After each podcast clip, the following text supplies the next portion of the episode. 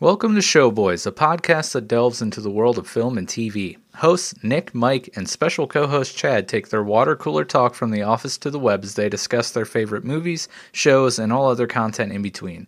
In this week's episode, the boys recap E3 2021 and break down all the news and announcements made at this year's showcase. So, what's E3 2021?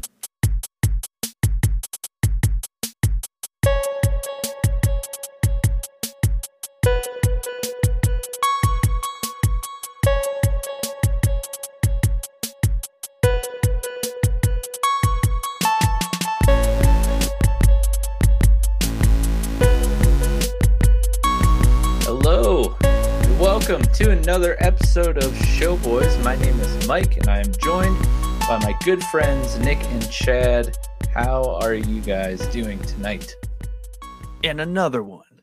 Um, doing good. How are you? Good, good. Chad, how are you? Doing great, man. Doing great. You look a little Tired. sleepy. Yeah, I'm a little tired. Maybe E3 E marathon. I think you had a little little bit of a busy week this week. Yeah, yeah, we'll get into that. I was throwing a couple curveballs this week, so yeah, definitely. Yes. Um, but yes, uh, we're back. Very special episode of What's Playing. Last week was our normal What's Playing, and we're back at it again this week uh, because there was this little small gaming event uh, that happened the 12th through the 15th called E3. Not sure if you've heard of it or not, but uh, it happened, and uh, there's a lot of new gaming news and gaming announcements and reactions uh, that we need to discuss. Uh, so that's what we're going to do tonight. It's going to be a lot of fun. There's a lot to break down. That's why Chad is so sleepy. Uh, he was a busy man. But before, excuse me, before we get into that, we have a, a very special announcement for you guys. I'm gonna, I'm gonna steal uh, the screen here for a second. Uh, we are doing our very first giveaway here at Showboys. So uh, let's let's show you what we got here to give away. We have Air horn, air horn, air yeah, we need that air horn soundbite. We have this very cool Moff Gideon Funko Pop T-shirt. Uh, this comes along with, you guessed it, the Moff Gideon Funko Pop here, and it's the uh, awesome one where he is holding the dark saber. Um, yeah, we're gonna give away this set here. Um, not this literal set. This is mine. You can't have it. It's already open. Uh, but I have a, a, a brand new unopened box here, still in the wrapper. so crispy. Um, here you go, nice and crispy. Uh, nice, fun Funko Pop T-shirt combo pack here to give away, and we're doing this. Uh, we're gonna do this giveaway when we hit 100 subscribers here on our YouTube channel. We're only 10 subscribers away, so not that far. Uh, so if you could spread the word, if you're not subscribed yet, please subscribe. The only uh, qualifications here for uh, being able to win the prize is you have to be a subscriber to our YouTube channel and you have to be a member of our Discord uh, just to make it easier for us uh, on the giveaway end. Um, but yeah, if you haven't already joined our Discord, uh, the link is on our Linktree page, uh, link tr.ee slash showboys podcast. It's in our bios on our Facebook and Instagram pages. Uh, I think there's even a link on our YouTube channel page. Nick, is that Sir, correct? There certainly So- is. Subscribe to the YouTube channel if you haven't already. Join our Discord if you haven't already.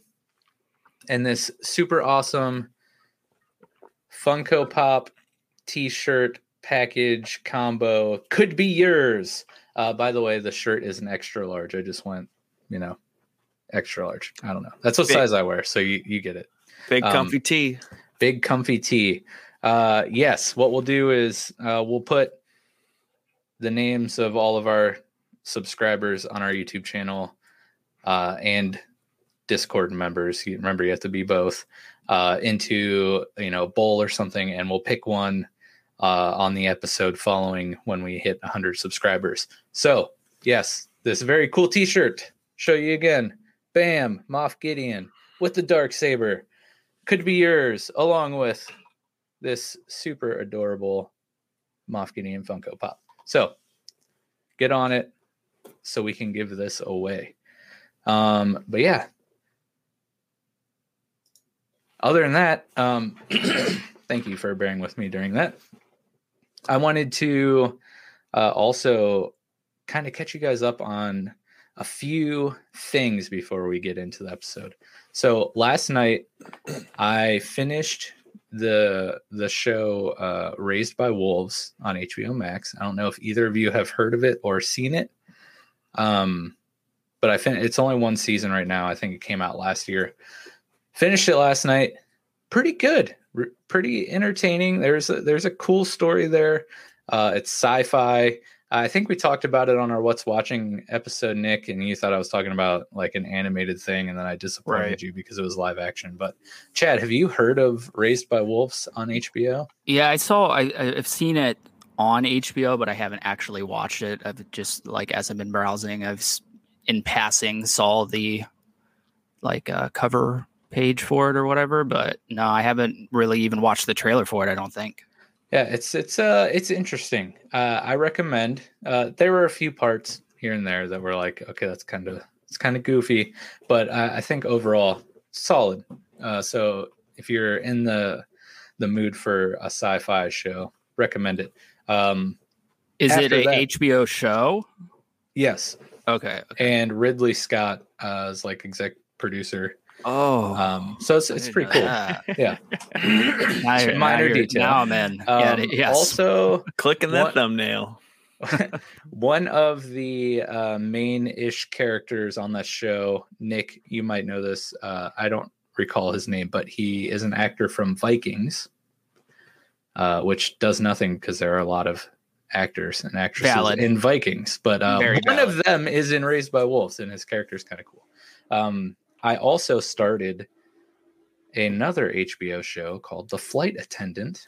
Travis Yes. Fimmel. Yes, that's him. Uh, he he's good in Raised by Wolves. Um, the flight attendant. Watch the first episode of that. Have either of you guys heard of or seen any of this show? If it is the one with the Kaley Cuoco in it. Yep. That's yeah, it. yeah. So my wife watched that show, and I I caught like glimpses of it here and there. Uh, it seemed okay. I I feel like she's. th- This is just my personal opinion. I feel like she's not a very good actress.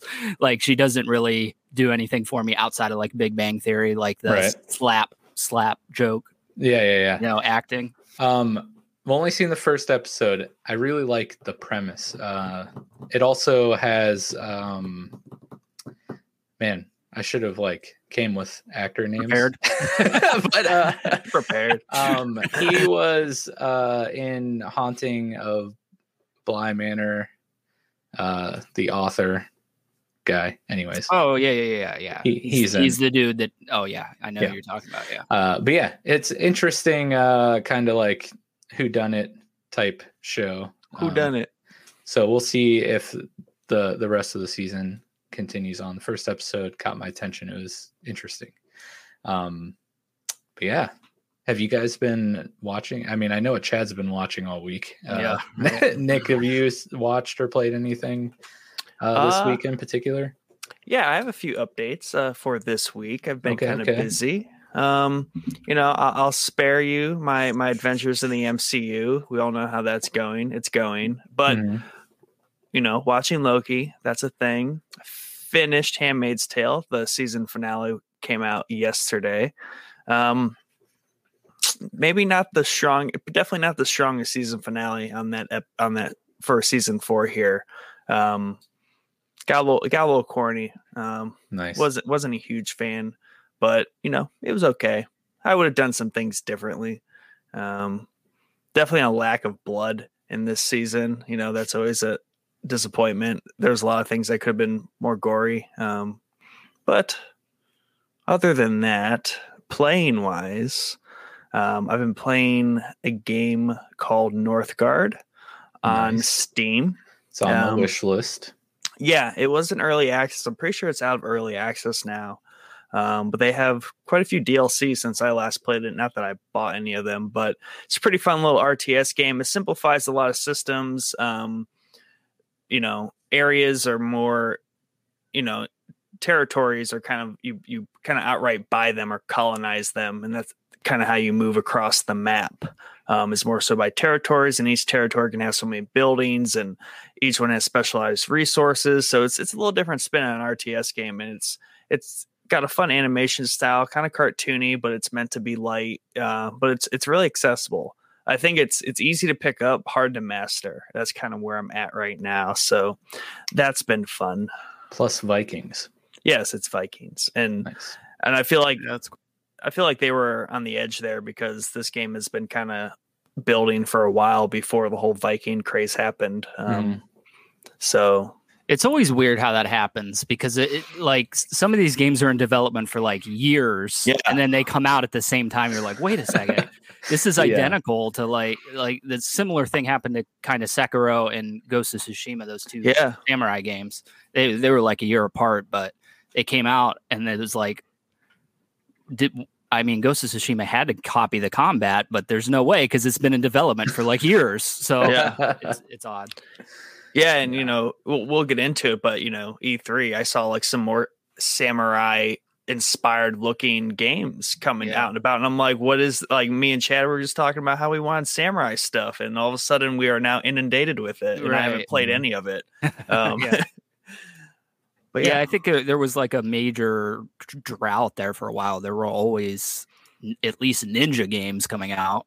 Right. Ninja Gaiden was always the thing. There was only always some, and then there was like a drought there until until Sekiro and, and Ghost of Tsushima. And now, yeah, there was another one at E3, and I and I can't remember the name of it for the life of me. But I remember being disappointed when I found out what it actually was. So Yeah.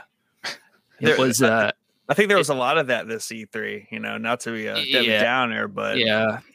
I mean, uh, the live I chat will was agree. going crazy. Yeah. Yeah. Uh, did have you like played anything in your spare seconds this week? Yeah, I'm I'm I'm still replaying Ghost of Tsushima and and Sekiro, which is becoming my. I don't know what to play, so I play these two games type Mhm. of deal. Right. Right. But Uh, that being said, I didn't really touch too much of it this week because I was so Yeah. busy. So understandable. Uh, there is one last thing we need to tackle before we get into E3. And we have a channel on our Discord called Ask the Boys, um, where you can submit questions for us to ask that will either turn into full fledged episodes of the show. Uh, or, you know, like tonight, we'll just answer at the start of the show. Uh, and this is going to be the first one not that has been asked in the channel. The channel has been, you know, kind of going for a little while, uh, but this is going to be the first one that we've addressed on the show. So, um, Mel, you might know her. You've heard us talk about her quite a bit. Uh, frequent, very active user on our Discord. She said, This was brought up by a friend of mine on Facebook, but I wanted to know your opinions. Who would win in a fight? My boy, Bucky Barnes, aka the Winter Soldier, or Dick Grayson, aka Robin slash Nightwing. My money is on Bucky, but is uh, but it is pretty well known at this point that I am a Marvel girl, and he is one of my favorite characters. Although my friend did bring up some very good points for Dick, that being a master strategist and genius may give him an edge. I know they've had these two duke it out on Superpower Beatdown and similar YouTube channels, but I want to know what you all think. And then she actually uh, added a very nice picture of the Winter Soldier and Nightwing. Um, thanks for the question, Mel. Um, just so you know, Mel, I actually text Jordan, uh, our Showboys comic expert, and told him that he needs to go into Discord and answer your question because I'm sure he would have an amazing answer for you. Um, not being as knowledgeable as Jordan, this is actually kind of a tough question to answer. Uh, my heart wants to say Dick Grayson because I I like DC more than Marvel, but you know, I mean Bucky's a super soldier. He's got a vibranium arm.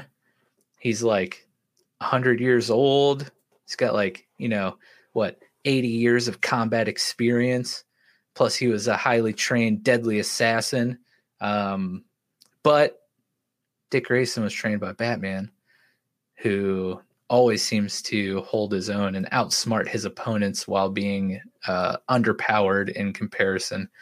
Um, so yeah, I don't know. I'm gonna toss this up to Nick and Chad first, and then I'll see if I can come to a definite answer by the time they answer. So Nick, I know you have such a deep knowledge of comics and comic book. you can see you can see the way he's sitting right there that he's he's got something clicking. yes, I got to know.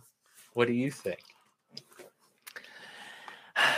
Man, um, yeah, Bucky's definitely kind of like very practically this hardened soldier, right? Um, having just a lot of practical experience, just being older and been through a lot.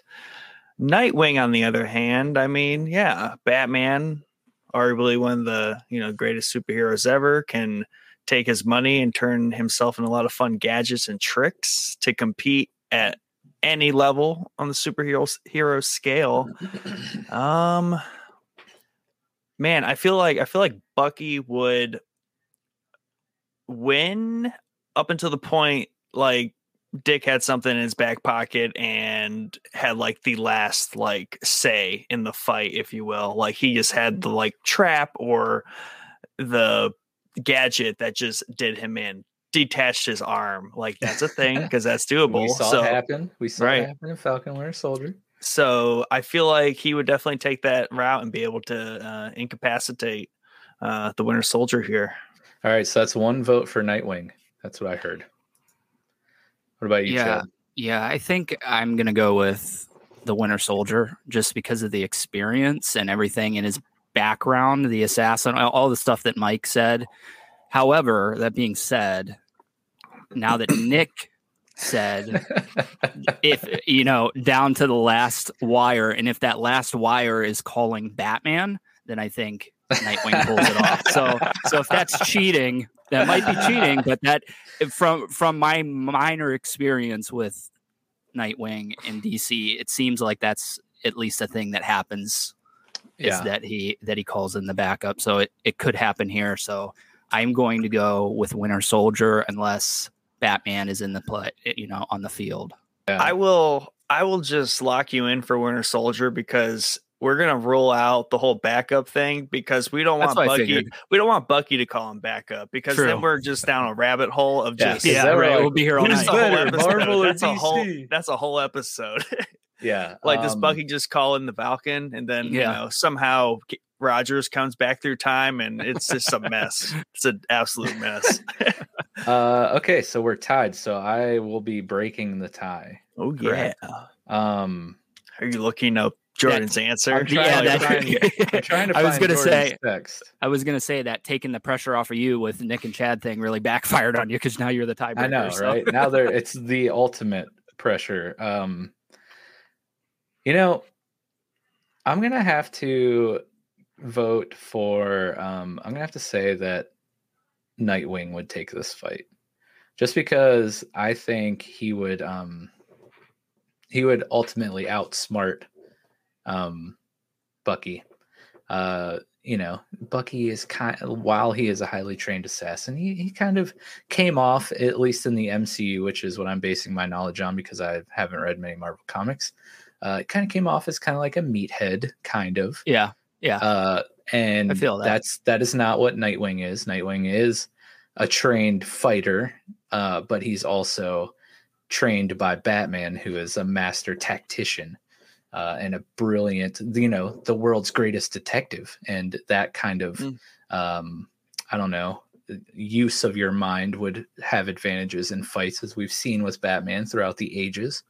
Uh, so I think, uh, I think, I think Dick Grayson would take this. And uh, you know, even though Jordan hasn't answered in Discord, he did text me. He said, Jerk. uh spoiler he he sent me a couple texts and then he's like spoiler alert dick wins so there, there you you go. Um, I don't know. A- yeah. Anytime, and this is just my minor experience with DC. Anytime I think of Dick Grayson, I think of him in like the '60s show with his tights and like his his shark spray or whatever it was. yeah So yeah. that's Get that's the like I know that's yeah.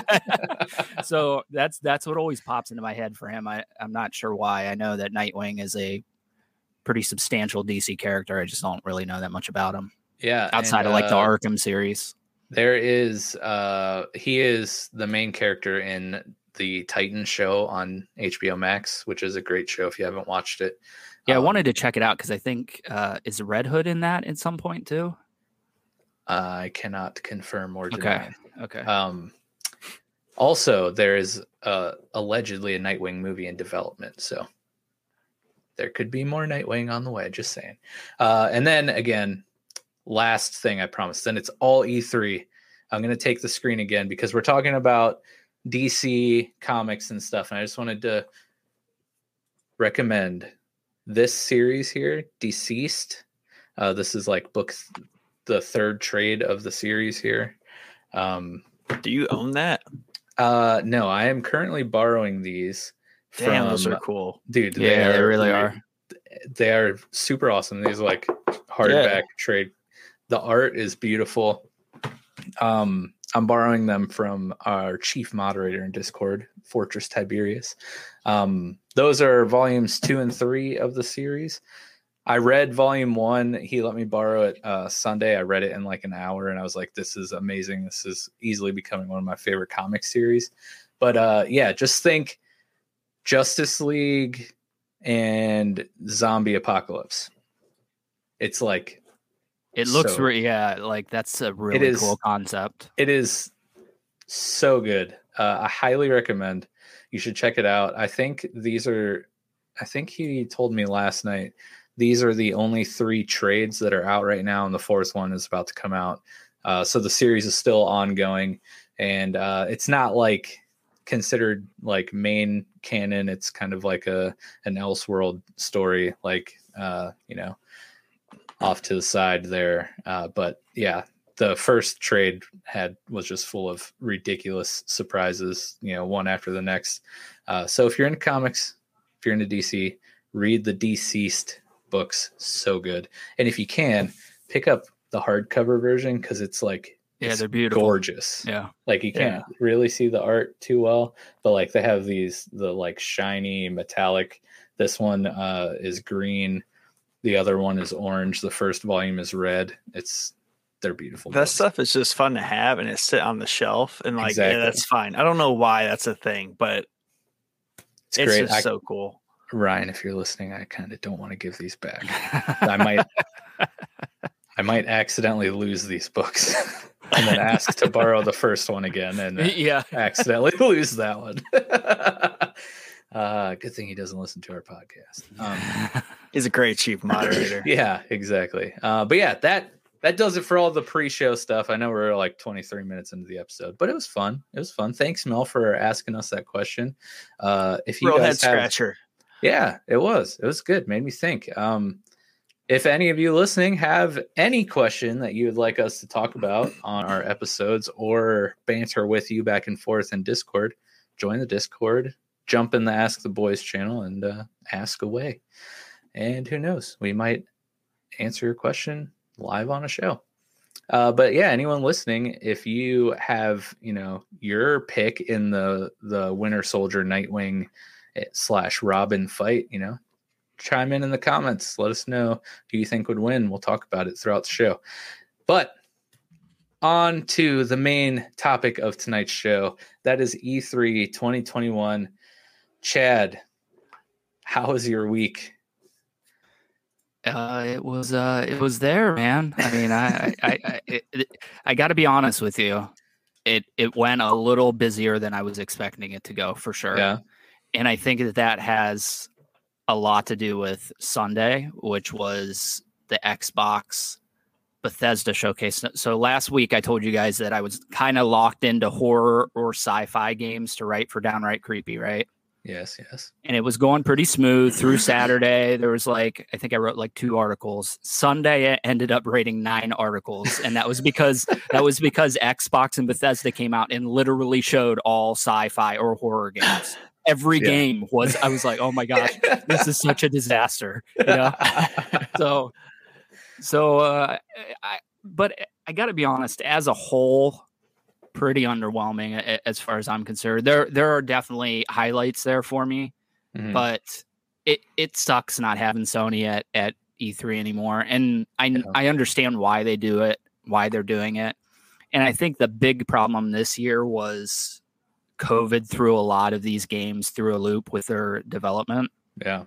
So I think that's why some of the, I mean, some of the press conferences, like Capcom, was possibly the worst press conference I've ever watched in my life, and it's one of my favorite studios. I was totally amped. I was like, oh, we're gonna get like, you know, there were Resident Evil 4, a rematch or a remake for Resident Evil 4. We'll get some news on that. I Mhm. was thinking all kinds of stuff. They literally talked about four games and then left, and they were like three of them were already out, yeah, exactly. I was gonna and, say, then, and then like, the other one was like well known well before E3. They didn't even Yeah. announce anything. So yeah. Yeah. Um, yeah. So backstory, Chad writes for downrightcreepy.com. He does reviews video games. Uh, he was able to secure a press, uh, like badge access, uh, what, whatever, you know, what have you. Um, so he was covering all of E3 for downrightcreepy.com. And just so happens that he's on this podcast that talks about video games. So it worked out perfectly. Yeah. Um, so did you like take time off work for like Monday and Tuesday, or like did you just catch No, up so- afterwards, or like how did the like what was the press access like? Like what were you able to see that you know us normies? so the pre the press access give, gave you like immediate access to the stuff that they were going to announce but that being said it was on a real like a first edition app that you had to download for the first Mhm. digital e3 and it was absolutely trash so so it, it i mean it, it it functioned but i didn't i gotta be honest with you i didn't use the app for much of anything of, of e3 I, I was on youtube because it was just far easier Mhm. but that being said, you could go there to get you know different stuff for your articles if you wanted to get trailers and that stuff. It was all in there. You Mhm. could pull it all from that. So that Nice. was cool. But so I didn't take any time off of work. I'm, I'm fortunate enough to work Tuesday, Wednesday, Saturday every week.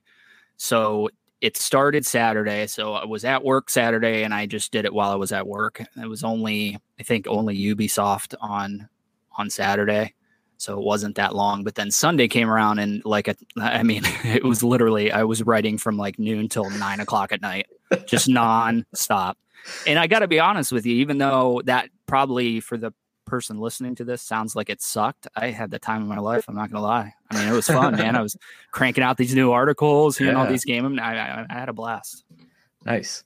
Uh, so Nick, did you uh catch any of E3? Did you spot pick what you chose to watch or listen to, or did you, you know, throw on day one and watch it straight through, throw on day two? No, I'm definitely I was definitely very selective. Um I definitely I think I checked out most every day on YouTube, but de- but definitely went to the top comment that was just like here's the lineup. Yeah. Um and then I just kind of spot picked through there cuz I mean, I'm just not going to sit there and watch them do their bits and then also just watch games I don't care about. Um Mhm. the bits were pretty bad at times, Not great. unfortunately. Not Yeah. good, not good look. Um and also and you know, back to Chad's point about like Sony, like I get it. And like I think pre E3, like I'm like, oh yeah, hell yeah. Like just don't do it. Just do your own thing and be rock stars. But when the the Microsoft stuff came on, at that point, I was like, I really need the Sony stuff to be going simultaneously on the same day, not in E3, Right. just to counterbalance it. Because I mean, their stuff is good, and like, there's a lot of great stuff there. It's just, I know, it just, it's just when you have that void of Sony not being there, it just really offsets it. I'm sorry. We got a comment and it literally is making me laugh so hard. Sweet Polar Knight says, Sweet Jesus, it is the perfect evolution of beards.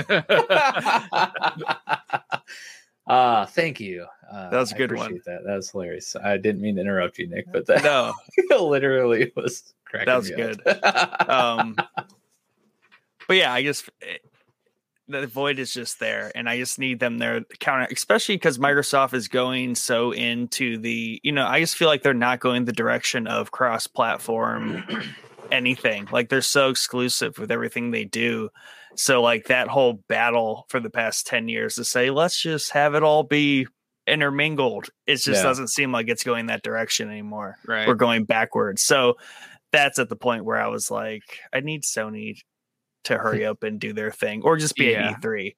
Yeah. Right. Um, Yeah, it makes sense. Um, but also on the other side of the coin, uh, with how underwhelming E3 was, it's Yeah. almost like is E3 even necessary? As as painful as question that is, because Yeah. like you know, I know in pat the past, you know, especially like right out of high school, you know, for me, following E3 was always like a big deal, and you you know that's where you got all of the amazing new announcements and new trailers, and like everyone was hyped about you know what games were coming down the road uh, and it was always like the biggest part of the you know year for us gamers uh, but the last couple years it's kind of That just- been and Yeah. i know I, I know we had like covid last year so we didn't have Well, really yeah. Not even that. but um yeah, I, I, I I don't think it's an age thing. I don't think it's like you got older and you don't enjoy it anymore. I just literally think E3 is dying, and and, Yeah. and it sucks because you know now I'm finally like writing about it and doing all this stuff. They're like, oh, we're we're not gonna do it anymore. I'm like, yeah "Cool." but i think But- like you know P- the companies are just starting to do their own thing which yeah, yeah, is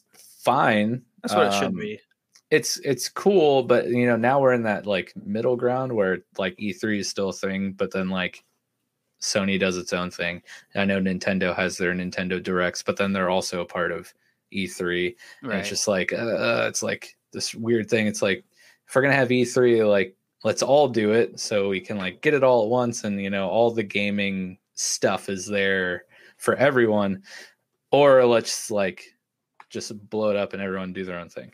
Um, Right. At least that's like my viewpoint. But the the dev cycles these you know in the past five years have changed so much from you know six ten years ago where everything's so much more fluid and they can't even launch games properly anymore. So it's almost like yeah, you know we just get such a constant feed of information. So it's really hard one for them to save stuff till a set date and like ta-da here it is. It's more Mhm. like hey we want you to play this beta because we don't know what we're doing and hope you can help us make it better like i don't know Right, it's just such a it's just such a mess compared to like when e3 was born you Yeah. know that's where all you know everyone could go and get all their stuff for the year yeah, whereas now we're everywhere I, I I think that is kind of a good thing though because back then if a game launched broken it was just broken forever Yes. you know Yeah. there you it wasn't going to get fixed but that then i do think that some studios looking at you bethesda put put their games out knowing that they're broken in hopes of fixing them later down the road and then a lot of these games two three years later are awesome but people are so far past them that you know they just don't care about them anymore Mhm. a- and a prime example of that is Days Gone, which was that zombie game that came out on the PS4. They didn't call them zombies, but it's a zombie game. Let's be real. Yeah. It, it it came out and it was good at launch. It was just kind of not. It didn't have the Sony polish that everything else did, Mhm. and now it's awesome. But it's just so far pat. You know the the damage was kind of already done for for that game. So they announced that they're not getting a sequel to that game. They're starting a new IP, and that that kind of sucks because I liked that game. I liked the series. I liked where it was going. It just had a terrible launch, and that ruined the the franchise essentially. Yeah. Uh, yeah, it's uh, those are all very great points.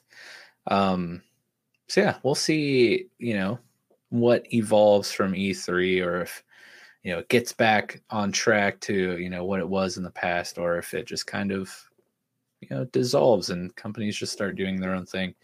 Uh, but you both make great points about how difficult it is to like keep anything secret these days. There's, you know, unintentional leaks and then of course there's like leaks Right. that are really just you know the company getting you know an idea of what traction they'll get with a property um and yeah like they just kind of want to get it out as soon as possible to basically have us pay to play test it Right. for them Exactly. it's so Um, convenient though yeah it, it- you know it's just it makes sense for them to do that and we Yeah. should be the people play testing it right yeah, Uh, that's true.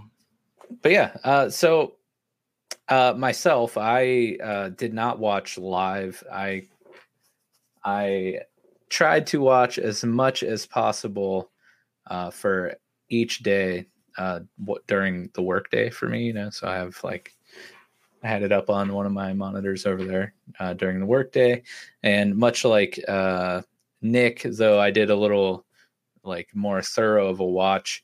I did do a lot of skipping of the bits and the breakdowns uh, in between announcements and showcases and stuff. Um, but yeah, I I pretty much watched all four days with with the exception of maybe like two hours of day four. I didn't quite get it finished, but um, I was a little sad about the like you know the the bits and the the uh, commentators. That was the word I was looking for. Yeah, uh, because they had Ovilee May on as one of the commentators, and she uh, used to do sideline reporting for the LCS for the Pro League of Legends uh, stuff for North America, and I always enjoyed her on the LCS, but like big it on. cringe, Yeah, for sure. big sure. super cringe, and I was like, "No, Ovilee, what are you doing? what is going on? I was so happy for you." Um, yeah, just a lot of it, so cringe. I, and I, I, I if I heard one more time somebody say, "And man, I'm here for it," I was going to blow my brains out. It's Yeah. like, use another phrase like "Holy crap!" Has anyone told you like you know switch things up? I just don't know how while gaming is becoming increasingly cool, mainstream, and like the thing to be doing, they are simultaneously getting not cool Yeah, and like right. not the thing like they can't of you know so uh, like one of the comments in the life he was like snl would be an improvement from this like right, right. why is that a thing like you're you're part of one of the biggest upcoming industries for the past like two decades and somehow you guys just are not entertaining at all Yeah. Right. I think the the really like uh I fr- I don't remember all of their names. I know the uh Greg Miller was on there. He was he was uh the guy with the glasses. He was on every every single day. he he was he's- okay. Golden Boy, I liked Golden Boy. Uh I could listen to him. Jackie was the the giant lady, yes. Right. Um she was all right, but she was the one who was always like, I'm here for it. And I'm like, I Right, am here right. for you using a different term because I want to seriously just cut my ears off. i see you Um, here for yes. it now let's go yeah uh but like basically everyone else on the the panels uh yeah the the one the one Mike dude who was just always like yo Yeah, right. man Shin Megami Tensei yo yeah. like So- He's frozen in his yeah it's a perfect time for us to freeze. Yeah, so I, I mean, I, I definitely agree with Mike. I think that moving forward, I think Games Fest should be where we announce games. That that was the thing that happened. I think Friday night with uh, Jeff Keighley. I think his name is. I don't. Do you know his name, Nick? no i don't Okay. So it, it, it's basically just one clip after another, and and I think that's the best way to to announce games going forward. The the kind of E3 thing I think should be maybe saved for like console releases and and bigger things like that. We don't need the like skits in between and Right. all that stuff. So Yeah, and that's the other thing is, you know, the one day when I popped on and it was the PC, the PC period oh where my they're going over gosh that. that was I just Yeah. felt it was so out of place. I don't know, Yeah. like Nintendo, like like you said, the, maybe it's better if it's just the console release. It's the things that we have kind of less input on, right? And like less Right. beta testing, less early access. Meanwhile, here's the PC bit, and these are all things that people have already played. It's been now in development for three years, and people are like, never heard of it. Right. Um, and they're like, the big up and coming game, da da da. And it's just like, no, what is happening right now? Like, also I can we told just Mike- talk about those like skits and Mm, whatever no. was Oh, happening yeah, there man. like that actually made me I think that's what i, I, I a think pumpkin. of when it comes to the bad skits. Maybe I'm just thinking of the PC one. well, it's Um, PC, and I, and I, as much as I love Troy Baker and Laura Bailey, I think is her name. That Not that good. future games thing, man, Yeah. it just was not. I was not feeling it, and there were some cool games showing there. I I, I was super amped Yeah. for the boxing game that was showing there because we have no boxing games, which is like a thing from my childhood Yeah. that just disappeared. And, and and a lot of the indie games they showed there look awesome. It was just this, you know, the talking that so it just bad. needed to go The away. The script was, That's why- not yeah. good. And that's why I feel like the the Jeff Ke- is it Jeff Keighley? Am I saying that right? I hope I'm I saying that right. He's the, he's the the Summer Games Fest guy. You'll know. I Mm. mean, if you look him up, you know exactly who he is. But that's the way to do it. He literally just says, "Here's a new." You know, here's a bunch of new things, Yeah. and then they just keep going one after another, Watch. one after another. Yeah. yeah. He's the video. He's the video game awards guy Oh, okay. does the does that stuff. So you, I, I mean, you know him, but that, and I think the fact that he got Elden Ring as the final announcement, which should have been a major game revealed at E3, I think that even the developers are starting to lean more towards that summer game fest kind of thing where we're just going to crack out a bunch of trailers and and then move on with our lives instead of this big you know digital only expo where the app doesn't work for anything and you know? Yeah. Uh, but yeah, so with all that being said, now that we kind of tore E3 to shreds, uh, let's talk about the things that were actually announced and presented to us. Uh, so I have some notes here, but I'm assuming, Chad, your notes are probably much more thorough. I mean, So- it's a possibility. Uh, do you want to kind of sum up what you thought of day one in particular? I have on here that um, you know Ubisoft was a big showcase, and then we also had a showcase from Gearbox Software. Right. Yeah. So it started with with Ubisoft. Ubisoft, I kind of said in my predictions that they weren't really going to show anything of note. They ended up showing something of note at the end, which we'll get to. Uh, they showed Rainbow Six Extraction, which, if you're into Rainbow Six, might be sweet. Not really up my alley. It's like a co-op PVE type of alien game with the operators from from Siege, which I'm sure is going to get its following. I think Far Cry Six. I hate Far Cry. Uh, since Far Cry Three, I, I thought they've all been bad. But this that, and I can't remember the actor. Is it Giancarlo Esposito or something like that? Mhm. Okay, his villain in that game looks amazing, and I will be Yes. playing just for his performance in that game because I think it's going to really set the game off because it's everything they showed of him. Yeah, Moth, Moff There he Gideon, is. right? Yep. Old uh, Gus Fring from ba- Breaking Bad. Yep, same same thing. And I think he's just everything they showed about him. I just I just want to see more of it. So Yeah, that like little cinematic clip that they showed was was really cool. right.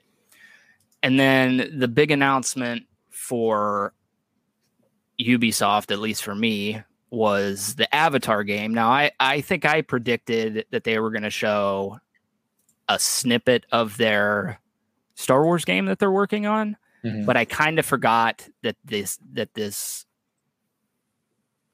Avatar game was even a thing, and I knew it was a thing. And I got to be honest, it looks beautiful. I'm not that big into Avatar. I saw it once. I don't really know why it's getting a game this far down the road. It's They're making- like you know They're making years. sequels to it. yeah So yeah, I mean, I, I, I it looks cool. I'm, I'm not I'm not going to say that it doesn't. I I just know that it's probably going to fall under the category of another Ubisoft open world with a bunch of you know boxes to check off and Mhm. camps to clear and typical Ubisoft stuff. yeah So those were that that was the highlights for me from Ubisoft. I didn't really feel like I, I mean, I didn't think they were going to show anything on the Star Wars game, so I wasn't that let down by not seeing anything at all, or even a, like a hint at it. But what do you think? Uh, so I had written down here about Rainbow Six Extraction. Um, I'm not a you know big Rainbow Six guy, but the whole PVE versus aliens thing kind of threw me off. I was like, is this like? I wonder how this is going to make like the Tom Clancy fan base feel, Right, Because you know all those games seem to be super grounded and realistic. You know, military tactical sims, basically. Yeah, I mean, to a point. I mean, the division is Tom Clancy, Uh, and, true, and that's true. not even a that's not even a Tom Clancy book. True, so uh, yeah, I guess I forgot about the division. It's just then. yeah, it's just like a name now at this point. They're just gonna slap Tom Clancy on everything and, and fork it out on us because they're Yes. Ubisoft. Um, but I did really like how they talked about all the cross playing, cross progression between like Stadia and uh, Luna and PC, and then uh, all that is I think I wrote down here June 30th will be starting, uh, and then crossplay and cross progression between Xbox and PlayStation in early 2022, which is pretty cool. Pretty cool, yeah. Uh, not only the cross play, but the cross progression is awesome. So like Right. your You can just pick it progress, up, you yeah. know, ca- carries over, which is clutch. Um, Rocksmith Plus looked really cool. I mean, you know, I have this guitar here Right. on my wall. I have Yeah. a couple of you guys can't see above my monitors. Um, and you know, it's basically Guitar Hero, but like you actually use real guitars and you can actually learn how to play or like refine your skills playing your actual guitar, plugging it into your console or PC or phone or whatever, and uh, use it as like a tool, a practice tool, a resource. Um, it came out, I think they said what, like 10 years ago or something. And now Yeah. they're like, Mhm. you know, bringing Plus that has like a whole bunch of other comprehensive features and giant library of songs and practice tools, which I thought was pretty cool. That, Um, I, I just want to I just want to point something out on that game real quick. Okay, so that was your notes for that, which you thought was cool. This is how different gamers are. Okay, I wrote I wrote Rocksmith game that teaches you to play guitar. Boring. yes. Boring. yes. Uh, so dumb. Why is this even here? Um, yeah, but that's hilarious. Uh, and that's why I like our show because we're all three very different uh, people. So you get a, a wide variety of takes and opinions and stuff. Uh, they also announced Riders Republic, which is something I probably would never touch, but they announced it. Looks like an, a neat biking game if you're into that. Uh, Assassin's Creed Valhalla, Siege of Paris expansion coming this uh, summer. I got to be honest that that that to me looked like a lot of stuff, and I think that it was a free update too. It looked like a lot of stuff they were adding into that Valhalla update, Yeah. and and a lot of cool. I think there was like a portion where it like lets you play like cutting down trees and stuff like you guys like, like just being a townsperson. So I was Yes. like, that's, it's kind of cool. Um, yeah, they announced the Discovery Tour, which I'm sure Nick is familiar with. In this, is that like an So Assassin's cool. Creed thing across the board? Yeah, they started that in if if it's the same as what I'm thinking in Origins, um, essentially they had um like actual historians and archaeologists like Yeah. basically vet, vet the game and you can go through you basically just walk around as your character but you take a interactive tour of actual sites and get history. I like that kind of stuff. It was fun in origins. I have not done it in i haven't played odyssey. Um i'll probably pick up valhalla when i pick up a ps5 and i will Vikings. I will I will allude later as to when I when and why I'm going to get PS5 this year. There's Okay. there's a game on E3 here that makes it worth it. I might Okay. have a console update for everyone too. Ooh, uh, and it's going to be something you don't expect. Uh, but yeah, the Discovery Tour for Valhalla free this fall, which is kind of cool. Uh, I really dig the whole historical aspect of it. I thought that was really neat. They kind of that dove into really that, too. uh, and then they said that they're going to continue to support this game. So that also was pretty cool. Uh, then you got the Far Cry 6 thing, and haven't played any of the Far Cry games. Also, haven't played any of the Assassin's Creed games. So there you go. Actually, I haven't played any of the games we talked about so far. So uh, but yeah, uh, I was captivated by the cinematic clip that we got from Far Cry 6, though I don't think I would actually like the game.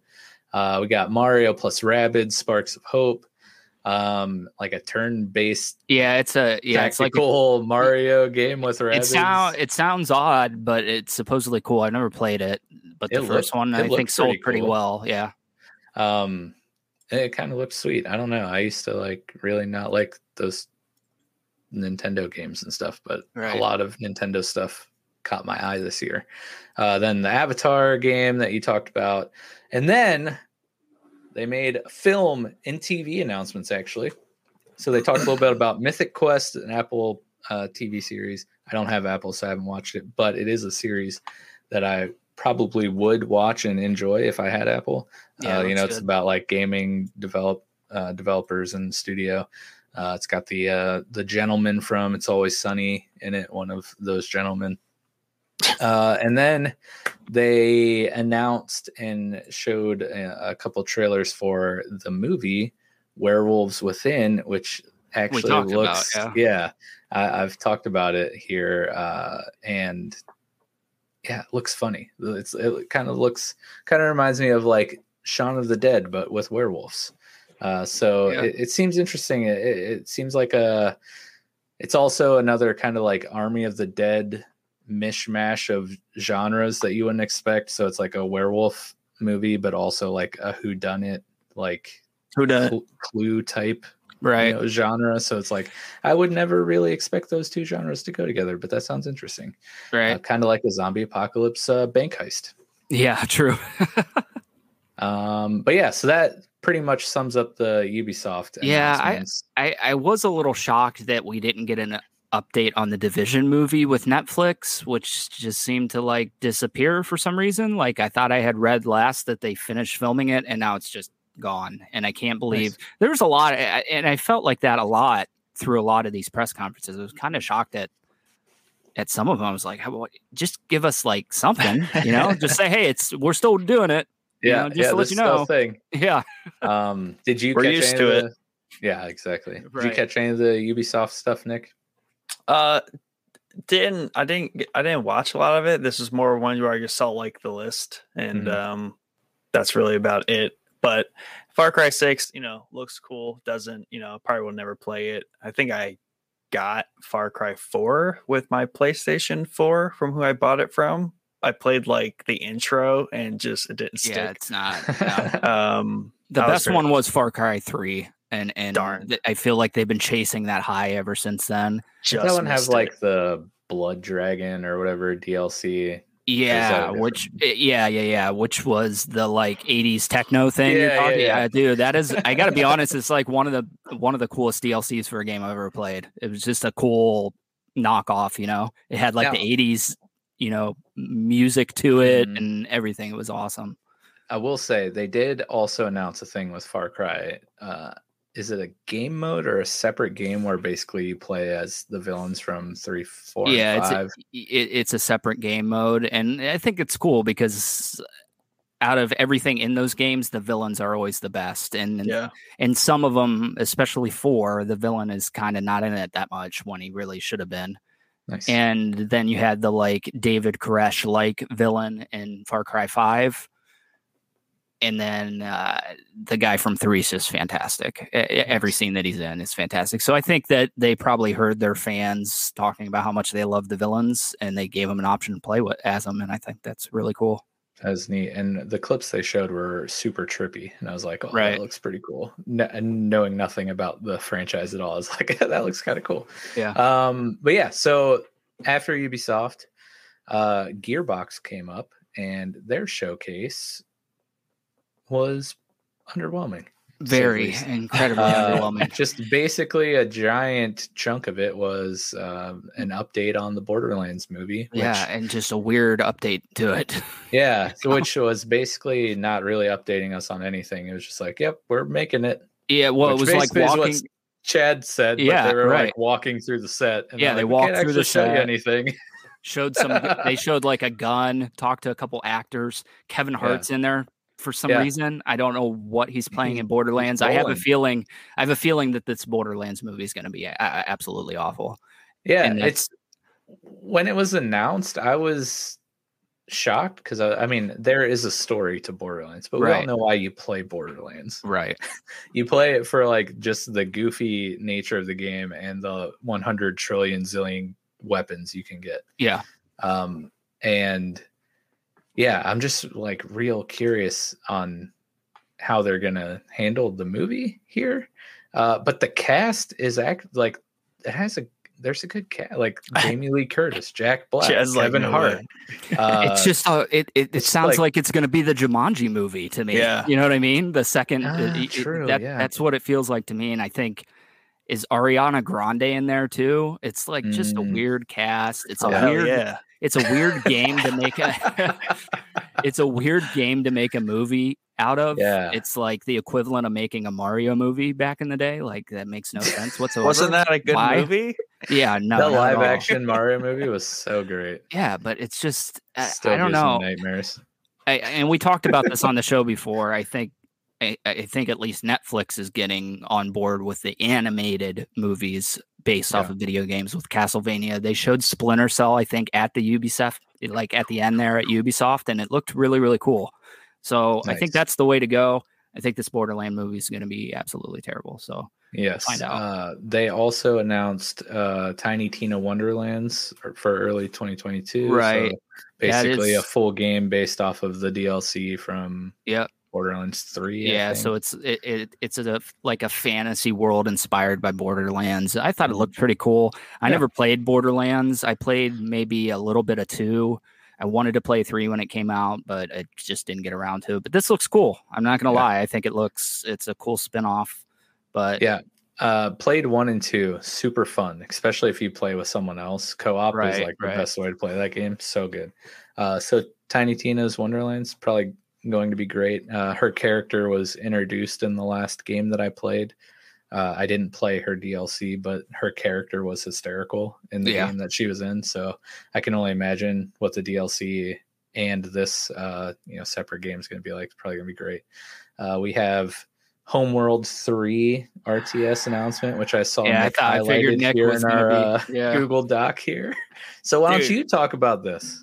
All right, so I'm super excited for that because I tried to I, I bought Homeworld 2 on Steam because it was on like some ridiculous sale, I think last summer, um, like two dollars or whatever. And I went to play it, it did not age well. Um, Yeah. I also think it didn't port well, um, just to the the current, you know, resolutions and all that jazz. So I I played it maybe like two or three hours and I was it was kind of clicking, but it just it just didn't get there for me. So if they can pull off a really good Homeworld 3, which an RTS, I don't know, you can't really mess those up too much. You know, at worst it could be 10% worse than, you know, 2 was or 10% better. Um so I'm just excited to get like another Homeworld present day Nice, new nice. new build out of that. So I like me a good RTS, especially in space. Yes. If only Um, someone would come along and give me Empire at War 2, which is the Star Wars RTS in space. Oh, right, right, yeah. So I- I I had wrote down that did you play the remasters of Homeworld? Mm, let me check Steam real quick. Okay. So yeah, I think there's either because they either hinted at it in the in the press conference that they're coming out with remasters, or they were already out, and then then they said, "Hey, by the way, Homeworld Three is coming." So maybe the remasters would be a little bit better. I I've never played them before. Like I, I think we talked about it on here before. RTS really isn't my thing. I've tried multiple games and it just never clicks with me for whatever reason. Same. I have And the then- uh, remasters. I tell that to Nick all the time. I'm always like, Yep. RTS games are always or RTS or the uh, like. Well, I guess Civ is an RTS in a way, right? Yes. Or am I Yeah, it's a it's a it's a four X. It's not real time strategy. That's the thing. Multiplayer is technically maybe RTS because it's real time ish, but the turn there's turn based, which are mostly like four X, um, and then there's the actual RTS like Age of Empires, Warcraft, all that jazz, Starcraft. Those two styles of games are both games where I see something, I'm like, that looks so cool. Yeah. And then I turn it on for like 20 minutes and I'm like, I hate this. but I want so badly to love it. Um, so yeah, that's my uh, experience there. Um, yeah, I figured Nick would probably be excited about that announcement. Um, they had also then Tribes of Midgard, which Is that uh, about s- Thor? Uh, it's like a, it's like Valheim if it was more focused on the PVE stuff Right. and less focused on the Minecraft stuff. Yeah. It's like a 10 player co-op thing, but there's like more like yeah, just more focus on like bosses and fighting things. Yeah. Um, look kind of cool. Not gonna lie. Uh, and then they uh, announced Godfall, which I'm not familiar with at all. Yeah, I think they they announced an update for Godfall, and then I believe they said it was coming to the PS4, which it's a it, it was a PS5 launch game, so now it's going backwards onto the PS4, and that always for whatever Confuses reason me. really confuses me and Yeah. drives me crazy that they do that. Is that a uh, sequel to Titanfall? No. It's a No. joke. Um, not at all. yeah, also, also And, to your joke. You know, no. it's just uh, It's- bad, it- bad Nick. Yeah. I don't know. I didn't play it. It didn't really look that cool. It looked like a launch game, you know? Yeah. Uh, yeah, I wasn't impressed with what I saw, and then also was like, "Why are you announcing it's coming to PS4? No one cares." Like, Yeah. that's Yeah, not like, like, an yeah. E3 thing you PS4. announce. Right. It's right. like a tweet that you send out. Uh, you you see this like uh, uh, in a, a lot throughout this E3, and I think it literally is the COVID thing that these people just don't have Yeah. anything to show, and they're being forced to show something. Yeah, That's when when we get to Xbox, you'll see the dates of some of these things that they're showing, or some of them are ways off, yeah. you know, and that. I, Yeah, I I never understood that. Th- this one was kind of unfair because exactly what you said. Like COVID just delayed so much stuff and threw wrenches in a lot of gears. Right. so why not um, why not like lean into that and just have a fun E3 that's just very self-aware instead they're trying to make something out of it that it cannot be. I, I I'll be honest. There was I and I don't remember the specific game that it was, but there was like a funny trailer for a game making fun of developers not being ready for E3, and I really Dude, dug it. Yes, Dude, I thought it was hilarious. I- oh man, I wish I knew what game it was because It, it yes, might be in my notes so somewhere, but it funny. was so funny. I Oh was laughing so Yeah. hard when that came on. I was like, "This is perfect." It Why really doesn't every was. game do that? Yeah. Oh, I think it was uh, Outer Worlds too. I, I Oh think. yeah, that it. Yep, you're right. It's like, 2, and this is yep. the part where we play Yeah. overly dramatic music. Yeah. yeah, it's so fun. Uh, and then the uh, day one capped off with um, a little chat with Jordan Vogt-Roberts, director of the Metal Gear Solid movie and uh, the upcoming Gundam movie as well, which I thought was kind of cool. We've, Yeah. I believe, talked about the Gundam movie at least in one of our newscasts. Uh, but yeah, Metal Gear Solid movie as well. I'm Uh, really I, I I have very very very high hopes for that movie. So I hope he nails it because if you can't if you can't transition Metal Gear Solid into an action movie or a good movie, then something's wrong, man. You just need to stop making video game movies. Ga- game that's, like pinnacle. eighty percent cutscene you can't make into a movie. Right, right. Just don't Uh, have any material to go off of. yeah, right. well, uh, this could either give you confidence or crush your hopes. Uh, but you know, he was the guy who did uh, Godzilla vs Kong, I believe. Yeah. So Okay. I Just don't let I'm him cut a- it. Yeah, I'm not. Just- Yeah, right. just no editing. Just No editing. Keep those Uh, execs out of the editing room. Yes. Uh, but then, so you know, that's day one. Nothing, you know, really. I mean, Ubisoft announced a handful of things. Uh, I feel like, you know, maybe Rainbow Six fans were either elated or angry at Extraction. Uh, but then you have, you know, Far Cry 6, which I think made a lot of people happy. Uh, the Assassin's Creed Valhalla stuff was pretty cool. Um, but yeah, overall, you know, And and, then then, I know- Avatar, a lot I know of people got Avatar. about Yeah, I know people are going to be pumped about that, and I and I kind of am too. I th- I thought it looked beautiful. I thought the trailer looked beautiful. The world's awesome. So What I type think of game is that? great. It's going to be an open world game. So, okay, see, that might be a sleeper just because that's a Yeah. pretty solid IP. And if they do that game right and they just don't put too much pressure on it, it could be really cool. Yeah, so- I think I think it could be. Yeah. So yeah, we'll see what comes of that. Uh, but like Nick said, you know, they have like three or four sequels, basically all filming at the same Yeah. time. Isn't uh, uh, old Cameron just like at the bottom of the ocean or something? Yeah. uh, so who knows what's actually going on uh, but then day two came and this was a big one we had microsoft and bethesda taking up a nice chunk of the day uh, but we also had square enix and then we had the in ridiculous uh cringe-worthy pc gaming show followed by the less but still cringeworthy future games show. Yeah. Uh, but there's a lot going on here. So, Microsoft Bethesda, what did you think, Chad?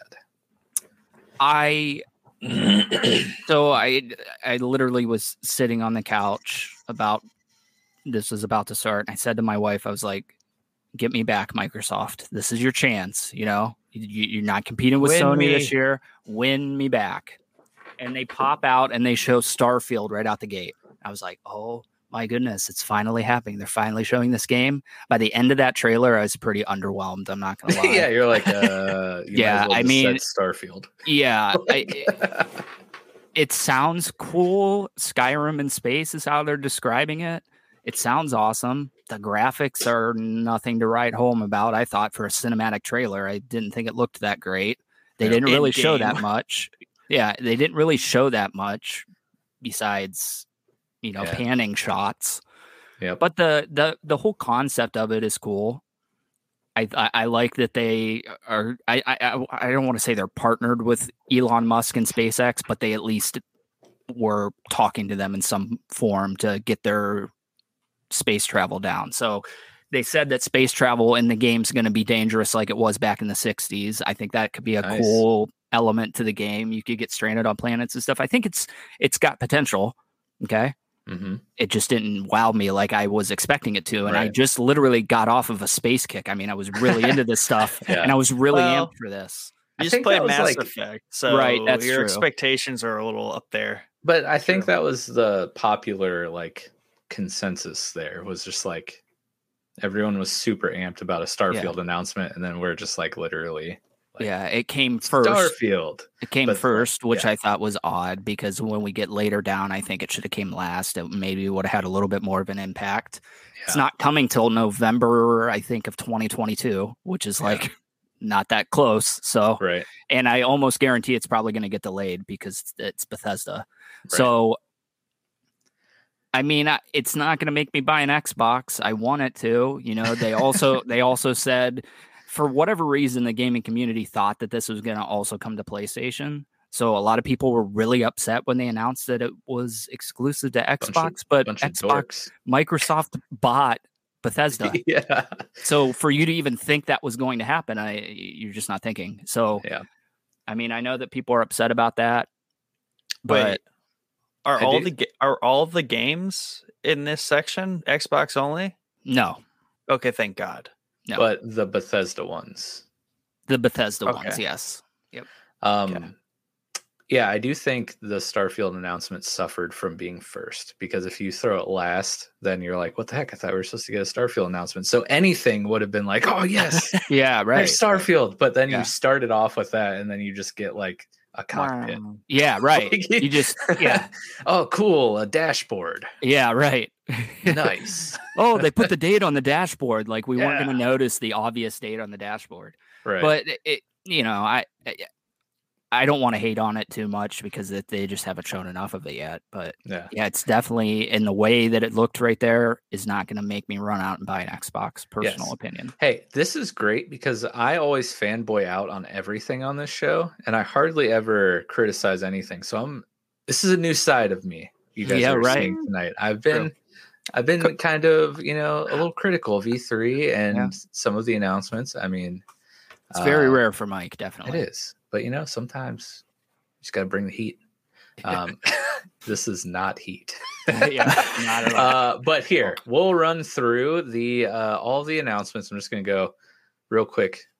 Every title announced for Microsoft Bethesda because Okay, I might stop you though. But go no, ahead. that's that's great. Um, we need to do that.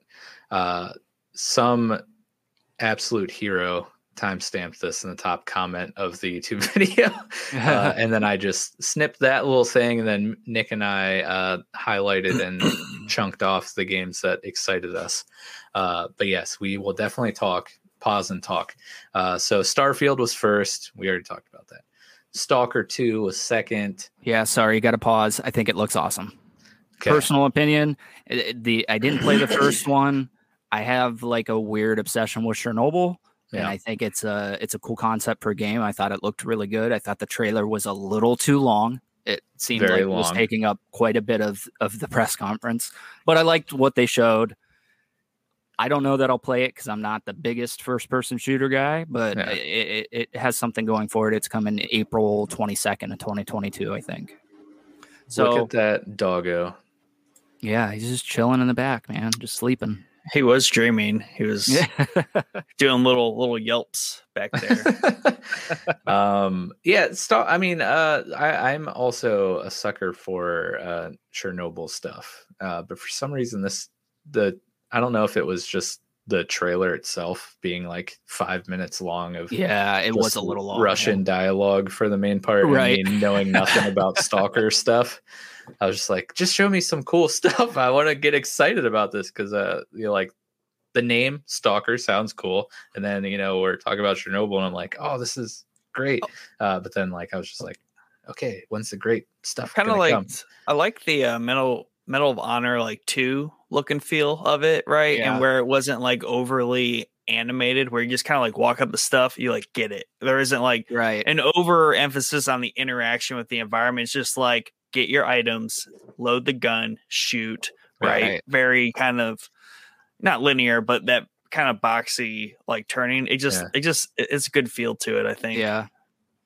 Yeah, that that that's always something that kind of drives me nuts in games is like the how like in Red Dead when you you, you, ha- you it, your character has to do everything. Yeah. And then in Ghost of Tsushima you can just walk by a bush and just grab whatever you need, you know, take Yeah. the tree, loot the bodies, you don't have to get off the horse, walk over to it with your Get out your bend knife. over and get, yeah, Yeah. it's like I mean I get why you're doing it, but your game's also really really long, so maybe you should cut some of this stuff out of it. yeah exactly So at I- some point we we can skip over the realism to just especially some in Right. quality of life right stuff. I, I, I thought yeah and shooters definitely and then i thought ghost of tsushima handled it perfectly because it doesn't take you out of what you want to be doing which is fighting i don't want to be cutting up you know animal parts i want to be fighting That's So- what the Yeah. Assassin's Creeds do, and Right. that's always a good RPG mix in there, especially when you're combat focused. But like as soon as you take that step into shooters, it's not a g- gathering and crafting game. yeah yeah right we just want to shoot things as quickly as possible Yeah. yeah yeah, get us to the action I thought I thought a lot of it and uh, the like Geiger counter thing they showed in the tra- the trailer I thought was really cool. I, I I think it's got a cool aesthetic to it. And there was another Chernobyl game this E3 too. like And it Chernobyl Light. Chernobyl something. Light, yeah, yeah. It was so the, I- the it's like another- cringe future game show. yeah, it, but it's like another thing. Like why Chernobyl games all of a sudden? You know what I because mean? of the HBO show, Just Probably, made it, made probably. it hot. Um, it kind of gave me some like Metro vibes a little bit. a lot of people said that. Yeah, definitely. Especially the nice. newest one, Exodus. I think is the newest one. It Yeah. a lot of people were comparing it to that. So Oh, good. I'm not alone. Uh, so Yeah. yeah, Stalker Two was second. Then we had Back 4 Blood, which I mean, it's a it's a left for it's a spiritual successor to the Left 4 Dead series. I think it looks cool. I think it's going to get its following. Not my type of game. And uh, here's another thing I would like out of E3 next year. I don't want every game to be a four player co op game, which seemed like there was so many of them this Yeah. this E3. But Back 4 Blood was not something I thought needed to be in the press conference because it was already out there. Yeah. So, I mean, it looks cool. I I played Left 4 Dead very little. It's coming October 12th. It, will get its following, but not for has uh like competitive multiplayer too, right? Right. So you can Yep. play as the monsters and the humans. Yep. Gave me very like you remember that game Evolve? Yep. Yeah. It gave me uh, you know Evolve vibes, which that game was super fun. Right. Um, a sleeper. Yeah, I miss it. it. Needs to come back. Uh, then we had Contraband, which uh, yeah, there wasn't much shown. It was kind of like a just a cinematic trailer type thing. Um, Yep. Then we And the big- had The biggest crossover event ever. yes, Sea of Thieves update, the Jack Sparrow update. Yeah, man, I think it's cool. I I, I haven't played Sea of Thieves, obviously. I think it looks cool.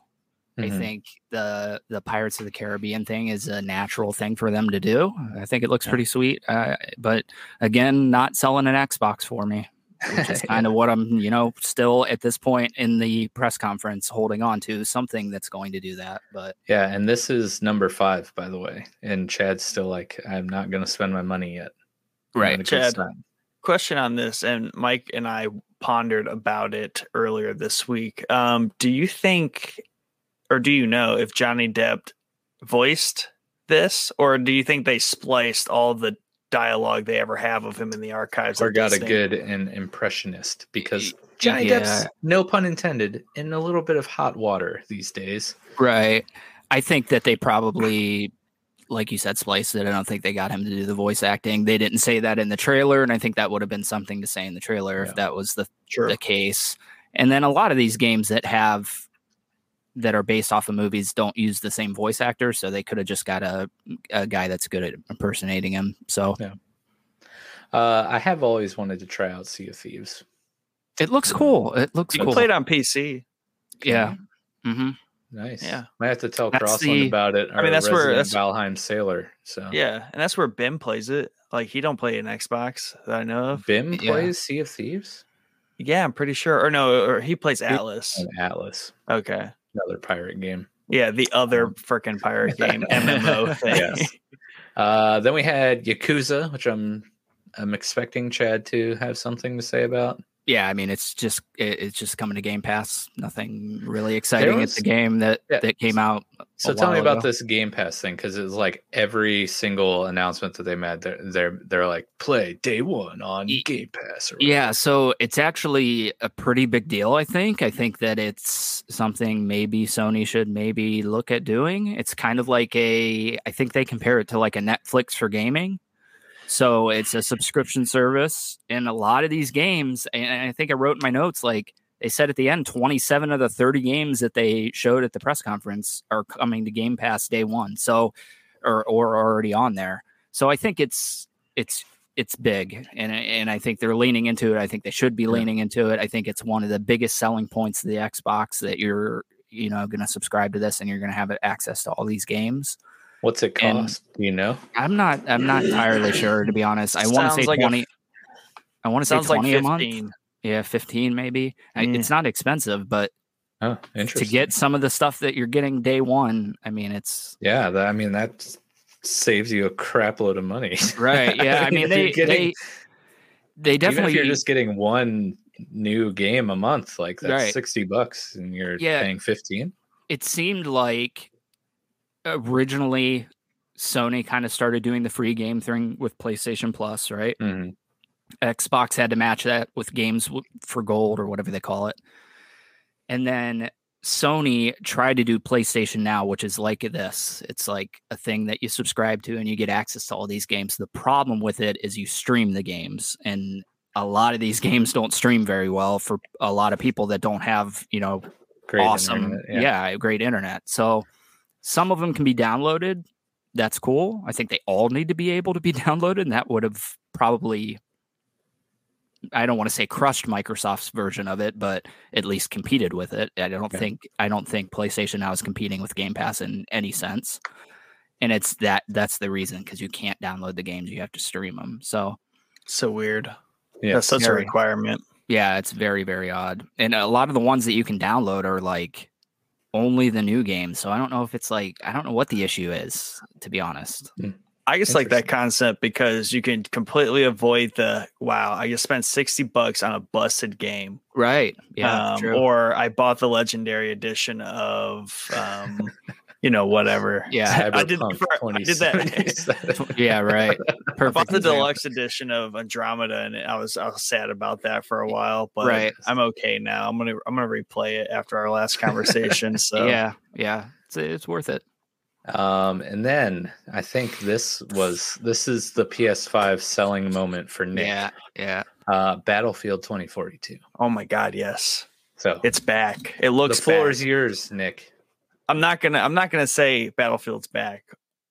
I, I can't even say it was gone because I haven't played quite a few of them. Really, I haven't played since four. Um, I kind of skipped all the confusing numbering. so um no this looks like i said this um i think to mike and maybe you chad but it looks like and it looks like it three gameplay with four graphics, obviously maybe even you know better than four graphics, um, and just like newer concepts. But I just feel like Battlefield's back, and even further back because I remember playing Twenty One Forty Two on the PC, and that was just absolute insanity um, with like mechs and just sixty four, maybe one hundred twenty eight at the time on PC, something really high, but like yeah, it's, it's, just ridiculous. Those games are just so much fun. And I played a lot of two and a lot of three multiplayer in college with my roommates. That's just like timeless memories right there. Um, so uh, it's coming out on four, but it's going to be on you need, you five, five, and I you think I five. need five for yeah. this. And it comes out in October, which is great because I can do the whole like Christmas PlayStation 5 to myself right. and then get Battlefield here um, with it. So I'm I'm most excited for that game um, by far, just yeah. because it looks like my re-entry into the competitive online shooter that I need in my life. Right. Yeah. I I feel exactly the same way. Like I I think it looks awesome. It, it's a return to form. Okay, I I didn't like, and I talked about on the show. I didn't like Battlefield One. Battlefield Two did not feel like a World War II game in any fashion. I don't know why. Until the they did like the Pacific update, and then it's kind of felt like a World War II game. But this is what I want out of Battlefield. The gameplay they showed is awesome. The swapping the attachments on the fly thing is such a cool idea that I don't understand why it's just all of a sudden being used. I know some other games use it, yeah.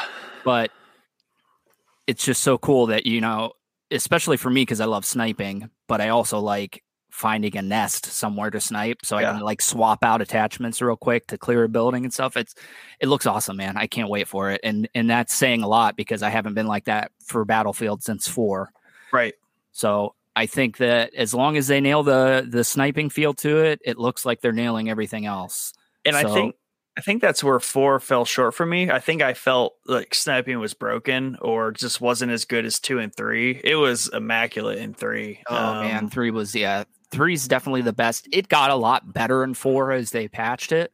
Yeah. But at the beginning, I think it wasn't necessarily the sniping was broke. I think everything was broke. You know, it just something yeah. was something was not right. And yeah. you definitely feel it. And, and that's, I, that's the big thing about those games is like two and then especially three felt right. It felt so right. grounded and self aware of, you know, what it was supposed to be. And then four was that like first step toward the like Call of Duty phase they kind of went through. Right. And and I we we said it here before. I don't want that out of Battlefield. I no you you're not competing with Call of Duty as far as I'm concerned because they're even though they're both military shooters, they're in my book up until the more recent ones totally different because mm. of the just the scale of battlefield you know what i mean yeah and the realism the fact yeah. that camping is a thing because it is a thing in actual warfare like yeah. you can't but it, lo- it allows you to it properly executes that mechanic like right. it's, it's done correctly. it's much more immersive feeling than call of duty is where you're just spawning and dying spawning and dying spawning yeah. and kit you know battlefield I mean, I got to be honest. I think I, I, think I uploaded a cut like on my YouTube channel, which has no videos except for Battlefield videos because I accidentally uploaded them from the PS4 with the share function back in the day. But some of those games on there, I mean, I had like seven kills, which is not a lot at all, but I had the time of my freaking life, man. Yeah. It was awesome. Yeah. So that's what I want the destructible areas. I want buildings blown up. It looks yeah. like they're returning to that. And the, just the fact that they're adding bots into it. I know a lot of people are kind of upset about the bot thing. Eh. To me, every military shooter should have bots in it because there's always times where you're not having a good night and you want to just go slay some bots, you know? Yeah. So so I think that it's going to be huge for Battlefield. I'm super pumped about it. I can't wait to see how they do the bots. I hope that it's the full amount, the full lobby you can fill up with bots. That would be so cool. So yeah, day one pickup for me. October 22nd it comes out, and I, it will definitely be a day one for me. Yeah. Sounds it, like we're playing uh, this. Yeah, it, it definitely, like Nick said, sparked my interest back in FPS games. Um, it, it gives me major dust vibes, which if you've listened to the show at all at any point in time, you know that I Mike was obsessed Dust. and had a major obsession with a little game called Dust 514 on PS3. Uh, but just the large scale of the battles, uh, the vehicle warfare, the size of the maps, uh, and like Chad said, I'm not a great shooter. Like I, that's not what I excel at. What I did in Dust was play a supportive role. So like I would heal people, like provide Oh. ammo and stuff like that. And Be And our medic. that. Yeah, you, I was just gonna say, be a medic, man. yeah, so like get those uh, defibrillators out. yeah, all the so- points. so the the large scale the squad based stuff and battlefields uh it just yeah it was very enticing uh, and obviously graphically it looked amazing uh Oh, the yeah. like crazy storms and like just pure chaos on the battlefield just looked it just brought back so many memories of like you know dropping in on planets Yeah. in new eden and dust 514 with my you know guild back in the day and just tearing up battlefields and playing mean- actual roles in the the fights themselves and not just everyone running around gun and guns blazing trying to kill as many people as possible but like having actual strategy and like all that stuff. You know not saying you can't do that in call of duty but it's a little bit harder than games like battlefield and especially games like dust but uh yeah i don't know. I mean obviously i would have to get it on pc and. I don't know if they're gonna have cross platform but I haven't heard anything about crossplay on it yet. It wouldn't shock me if they did that. I, I, I feel like I know. I think Call of Duty Modern Warfare was. I would imagine Cold War was. So I think it's. It, it, I think here in a couple years we're we're going to be crossplay with most Yeah. of everything, which is how it should be. I know Warzone is uh, because I played that with my brother and his friend, and you know his friend was on Xbox, my brother's on PlayStation, and I was on PC. So Yeah, I played come on, my if Call of Duty can do it, Battlefield, You can do on, it. Right. Before we move off of Battlefield, last week I was asking Nick what was the game where you could go to different players, and it's mod it's Battlefield 2 Modern Combat. That was the name of it. Hmm. And it, it, it was cool because the single player let you like, oh, okay, there's a recon guy over there. I can literally go and play as him. Gotcha. I could shoot across the map and play as him. Oh, now I need a medic. Shoot across and play as a medic. It was super cool. I wish they'd bring it back. This one, which I thought was a little weird because I can't think for the life of me any battlefields that did this. It's not going to have a single player campaign. So take that for what it is. I think that it may be a good thing mm-hmm. for Dice because they can just focus on the multiplayer and that's their bread and butter, really. I mean, the campaigns are always cool, but Yeah. probably not a lot of people play them, if I'm being honest. I mean, Yeah. we we all played them once, you know, just to it, play yeah. through. And you got like some stuff, and you got some level up through it, and obviously just gets you settled in the game. But Right. at this point, it's not really required because I mean, this is gonna be crazy. And I also really like the time placement, twenty forty two. You know, it's not twenty one forty two, which I already have, and it's not World War One. Um, Right. You know, it's a mere 20 years away for us here. So I, I, I saw the, because at first I was like, I put it together when I saw the dude like jump off the building or crane and he was able to zip to Yeah. the crane. I was like, that's perfect because it, sometimes traversing the battlefield took time. Yeah. So if they can add some like, you know, some let you know, additional quality of life things like that that are just fun that can make that game insane. Yeah, I thought that was really cool. And I- all I could think of is he was zipping up to that crane, and there was like a crane in four that I would always snipe off of. And it was Yeah. like such a pain to get back up there when you died if you didn't, you know? So I, I- I think that's going to be really cool. I think the traversal stuff looks cool. The flying suit looks cool. Everything Yeah. about it looks cool, man. It's just, you know, I'm. I'm wary of how it's going to release. I hope it's put together. Yeah. and I'm hoping that the lack of a campaign will ma- assure that it comes to us put together. But yeah, we'll forget see. the campaign. fingers crossed. um, so after Battlefield 2042, we had 12 minutes. Uh, looked like a you know smallish, just Yeah, narrative game. Uh, it- a lot of it- a lot of actors in that voice acting. That I think I saw James McAvoy, Willem Yep. Dafoe. Uh, yeah, it was actually like a and I think it still is a small indie studio that's doing it, but it's like a time loop game. They really they showed it at E3 like Mhm. years ago, and then it disappeared, and it all of a sudden popped back up here, coming out in August. So I'm probably going to pick it up because I was intrigued back then. I'm always intrigued with time loop kind of games like that. So it's like, yeah, you know, you get 12 minutes to figure out what's going on. I think it's like a murder mystery type of deal. Like you wake up and your wife is dead or something, and you got 12 minutes to figure out, and then you reset. And I think it looks really, really cool. Yeah, it's a very interesting concept, uh, and just powerhouse house voice acting behind all that. So it'll be interesting. Um, then we had Psychonauts 2, uh, Fallout 76 update, which uh, you know Nick has blocked out here that he was interested in. I'm not quite sure why. Uh, last I knew, I thought Nick liked chicks, but apparently, What are you uh, talking about? uh, that was a terrible joke. Uh, but yeah, so why are you excited about this Fallout 76 update, sir? Who said I'm excited about it? yeah. You did. you blocked it off.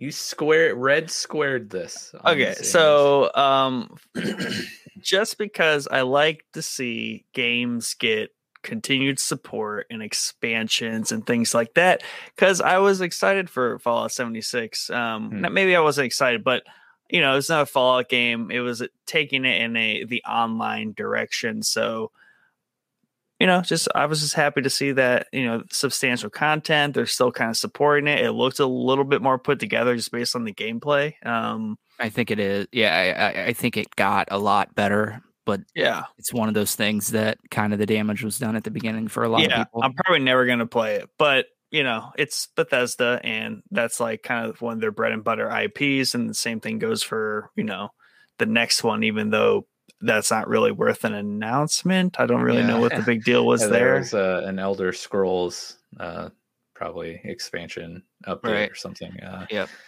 You know, we've we've had our our dabbling with ESO.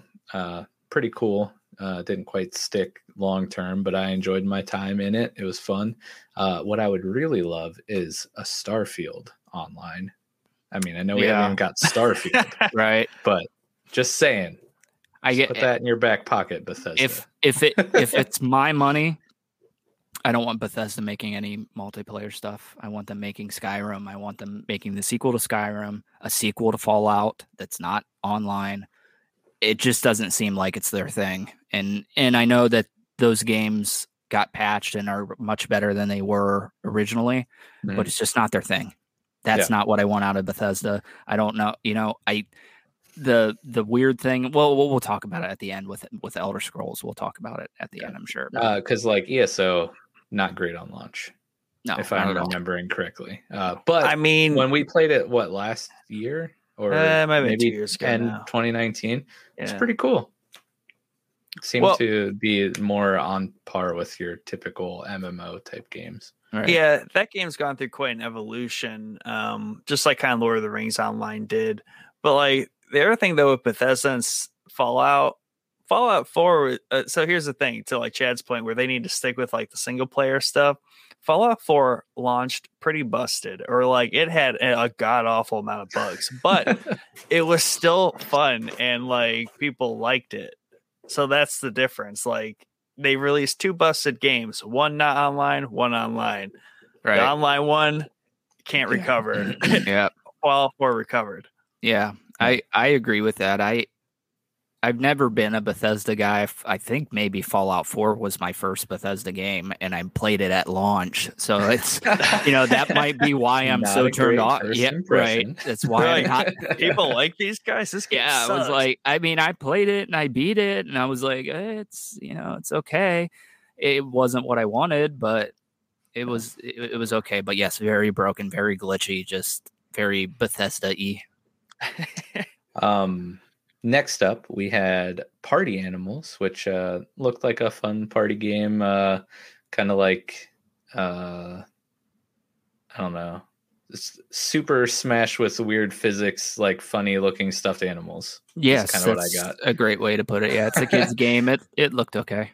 Yeah, it looked kind of funny. Um, then we had Hades, which uh, Nick Yeah. Had, out. had circled here, but yeah, I mean that's Pretty sure that's been a out new on game. Yeah, it's it been has around been. for probably I want to say like a year or Yeah. at least Yeah, six but months. it's like it's so the the reason they put it in there is because it was hugely popular and it's finally coming to Xbox on Yeah. August Mm. 13th. So I think that's why they threw it in there. But yeah, I really want to get to that game.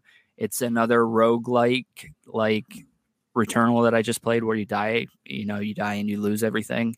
But supposedly it's really, really, really, really, really good. And I think it won game of the year last year, if I'm mistaken, from like IGN or somebody. Yeah, it's uh definitely had a lot of praise heaped on it, that's for sure. Um I that's another one of those like top down isometric style games that like look really cool and like visually look beautiful. But Yeah. then I try to play it and I'm like, I can't get into this. Yeah, yeah. I mean, you you played Diablo. I mean, you could probably you probably really like Oh, Hades. A little. But It's like- Diablo's got the multiplayer aspect to it too, probably, right? Mike doesn't do multiplayer. Kind Yeah, of feel, no, kind of feel like, I kind of feel like it's all he does. But you know, um but yeah then we had a little game called somerville which i thought actually this is a game i have highlighted uh i thought it looked pretty cool um i don't know seems like a uh how would you describe this Sounds like? Stardew Valley. i mean it kind of I was just gonna say that. Yep. also it wasn't this uh like a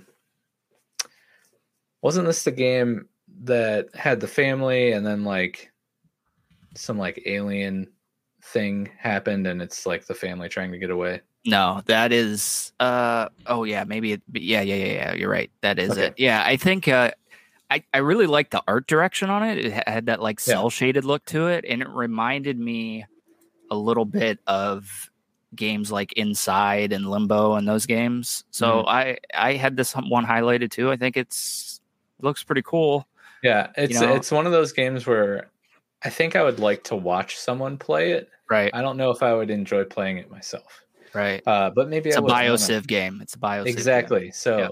bio if you're listening uh, i know you just played through little nightmares and that was really fun to watch uh, i would also watch you play somerville just saying uh, then we had halo infinite and the halo infinite multiplayer which everyone hyped for um, not hasn't Halo that been guy. out though?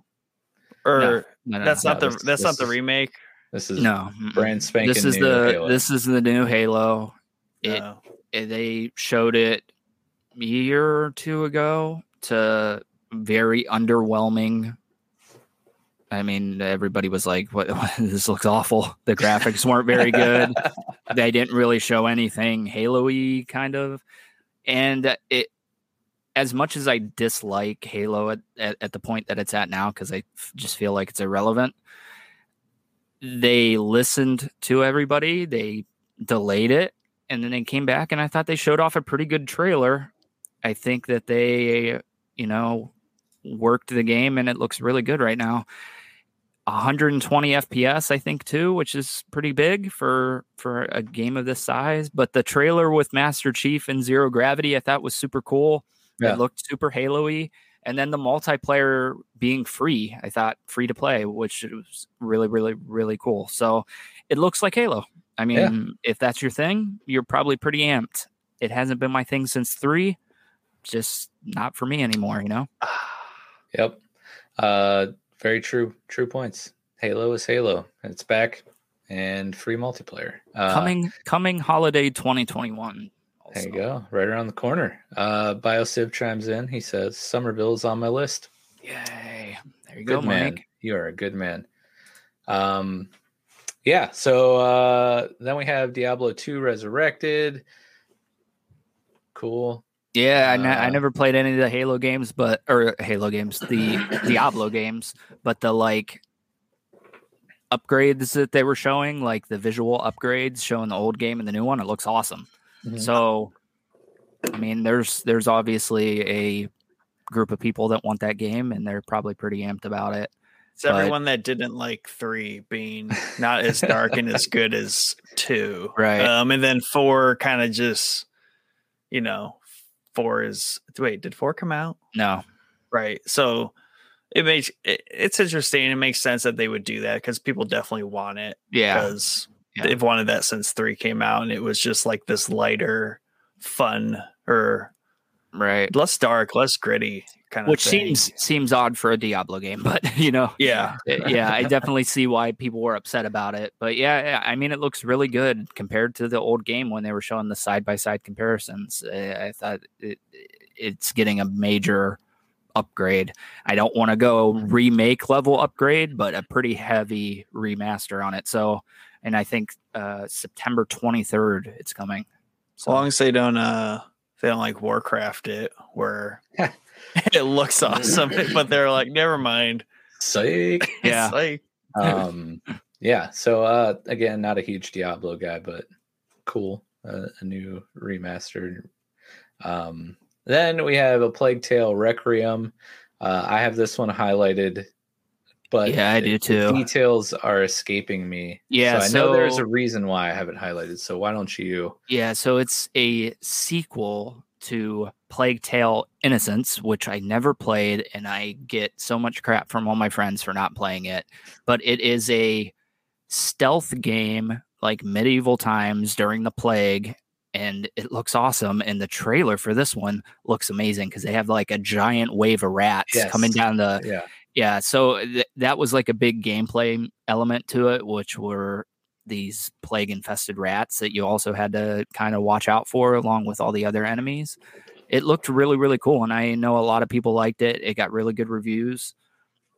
I believe I, I could be wrong in this but i believe it is now this the sequel is an xbox exclusive which kind of sucks. Mm. but you know this this one for me was kind of up there on the highlights even though i haven't played the first game it was up there on the highlights for me from from xbox and bethesda Yeah. coming 2022 they didn't put an actual date on it but it looks really really good i thought yeah cool trailer i think that's what caught my attention but i've been burned by trailers before looking at you dead island um, literally the most epic trailers for games ever. And Right. What a disappointment. Uh, Yeah. So then we had Far Cry 6, which we've already talked about. Uh, the next couple ones, unless you guys have any talking points, I'm just going to kind of blow through. yeah Uh, i just want Slime to Rancher. i just want to point out shredders i thought looked kind of cool i miss snowboarding games just a thing from my childhood that's gone that i want Yes. I do remember, uh, I forget who I was talking to, but I said something along those lines. I'm like, oh, cool. Snowboarding game. yeah I, yep. haven't seen one of those since like uh what was there one called like Cool Boarders cool or something? Boarders, man that game. Yeah oh man uh, i used to play that all the time. Uh but yeah so slime rancher shredders atomic heart replaced the shroom and doom update of uh i forget the name of the tiny Ground- mmo grounded. grounded that's it. Uh among us the i'm gonna butcher this Yuden chronicle 100 heroes And this this to me looked really cool. It kind of had like an Octopath Traveler look to it, which is a JRPG on the Switch that I also haven't played, but I really really want to. But it looked cool. I'm not gonna lie. I like the art style on those nice. those older JRPG games. You know. uh the ascent uh and then here is a big boy for Mhm. our friend nick uh age of empires 4 RTSs are back. Yeah. You nailed Um, your prediction, man. I was so amped when I saw that. how Yeah. like what was your reaction Well, I mean, it's kind of the same stuff. That was the the sad thing is like it's the same trailer and stuff that came out like a few months ago. Um, I think they had you know already announced this. Really, basically, it was the reveal for it, and that was kind of in and around when they were re-releasing the definitive editions of one and two. Um, I, yeah, I'm just excited for a you know modern version of the game, much like Homeworld. Like RTSs you can't really go, you can't do no wrong as far as a new one. Like, it's really hard to botch them. They just move 10% one way or the other. That's what Civ Right. does. It gets 10% better here, 10% worse here, and they just kind of deviate along this trend line. Um, but though I am confused a little bit because it seems like it overlaps a lot with Age of Empires 2 as far as like the time period and like the different things they're covering. Like they, it looks like they have a Joan d'Arc Mhm.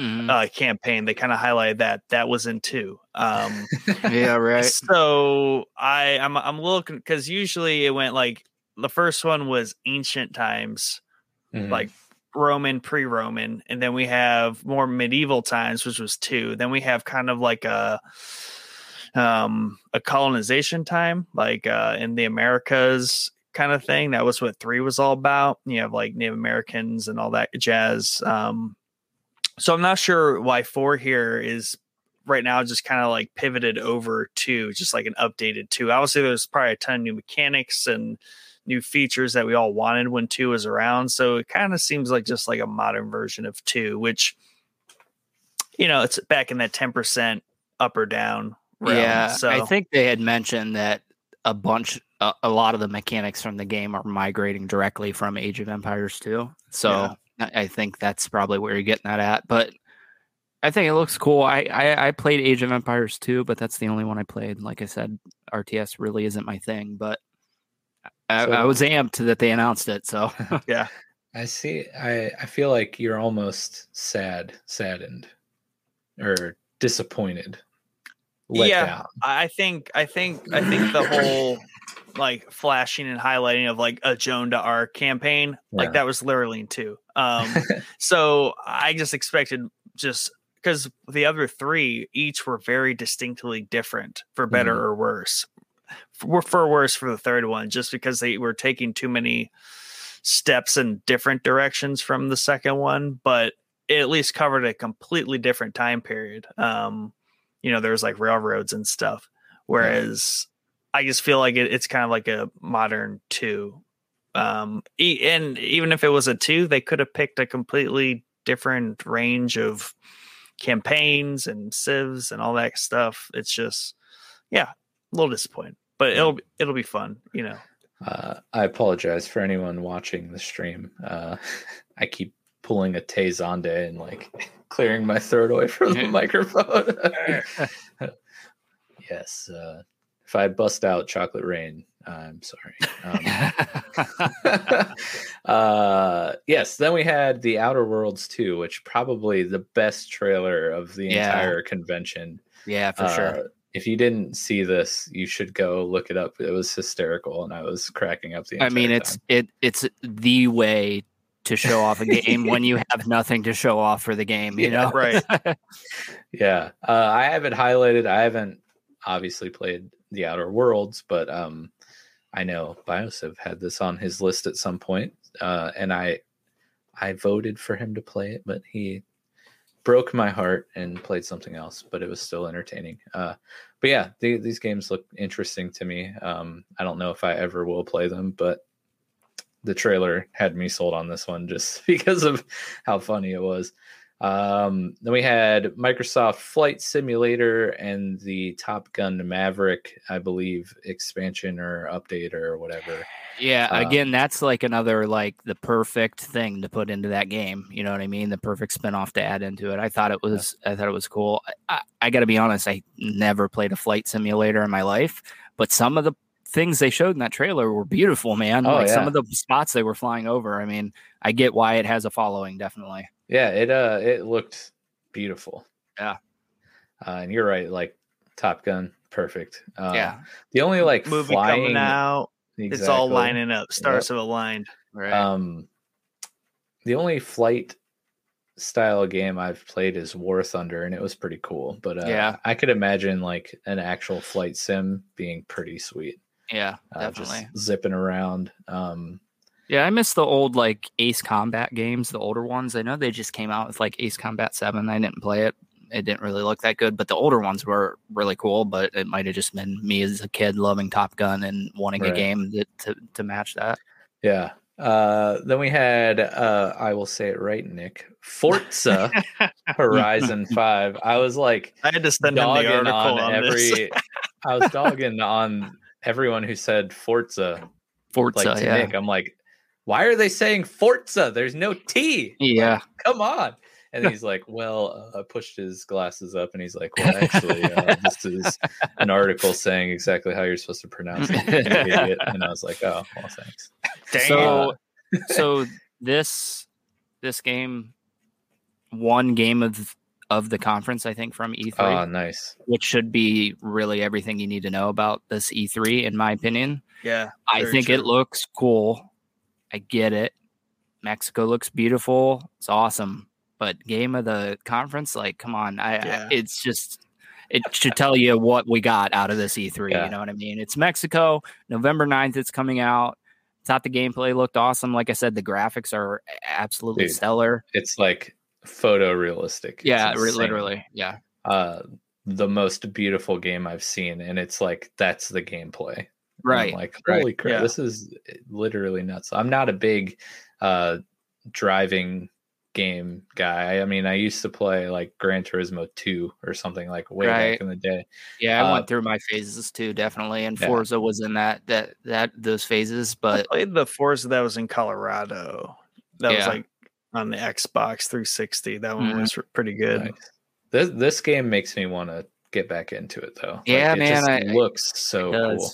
And then they have like cool like mini games and like arcade style stuff too. Um, but yeah, real interesting. But the game that I gotta say I was probably the most interested in from the Xbox stuff was Redfall. Uh, just I looked like an interesting t- story with some fun gameplay.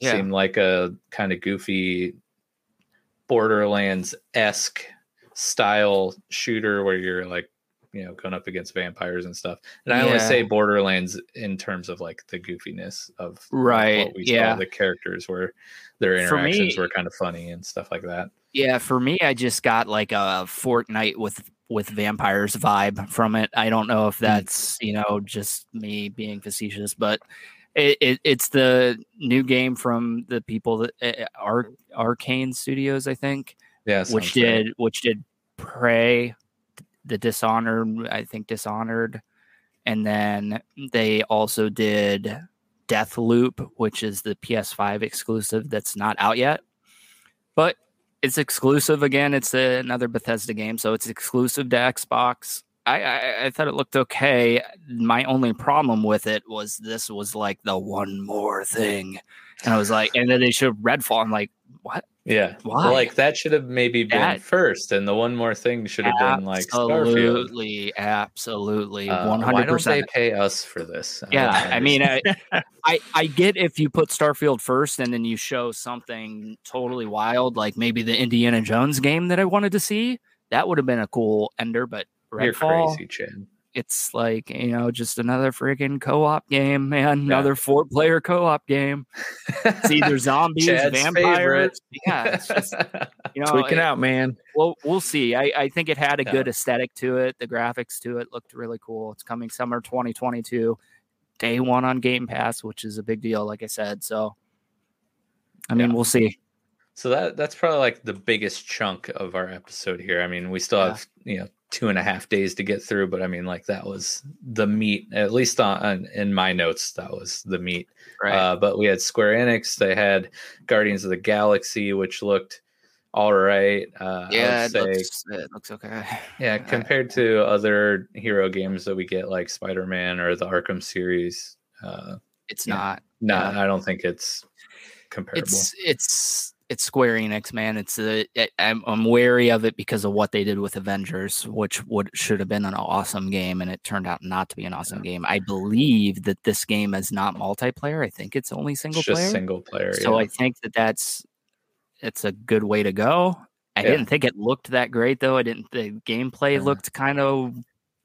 I don't Goofy. know. Something's not not right with it. But and like I I get like I mean I'm familiar with the Guardians, right? I know they're like zany, quippy characters, but like it seemed like every half second somebody overly quippy. Yeah. was like throwing out a one liner. I'm like, okay, I get Yeah, it. Like, Like yeah. can we have like one second go by without Yeah, like and someone spent- throwing out a one liner? And a pretty good amount of time. Like it was a big trailer. Like it might Yeah. have been one of the longer ones. So I don't know. I'm not going to play it just because, like Mike said, I know about the Guardians of the Galaxy. It's just not really Yeah. my thing. You know, I, I Um, want Spider Man 2 or that. Those are the Marvel games I want. Yeah. So, Give me a new Arkham game. or a new arc. Yeah. I. I really want to play the Spider-Man games. They look sick. oh, man. It's so good. Yeah. um give me like a third person Punisher game. That would be dope. Oh yeah, that would be really cool. Too, uh, yeah, anyways, uh, yeah, we could spitball superhero games all day long. 'cause that'd be for fun. sure. Future Um, episode.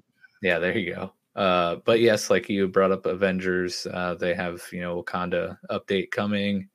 I thought that actually looked pretty cool. That might that might be enough to get me back on to Avengers just to check out everything that's come since launch. I played it at launch, beat it. It's like the most mediocre game. It's like the most basic okay game I've ever played. Like the combat's fun.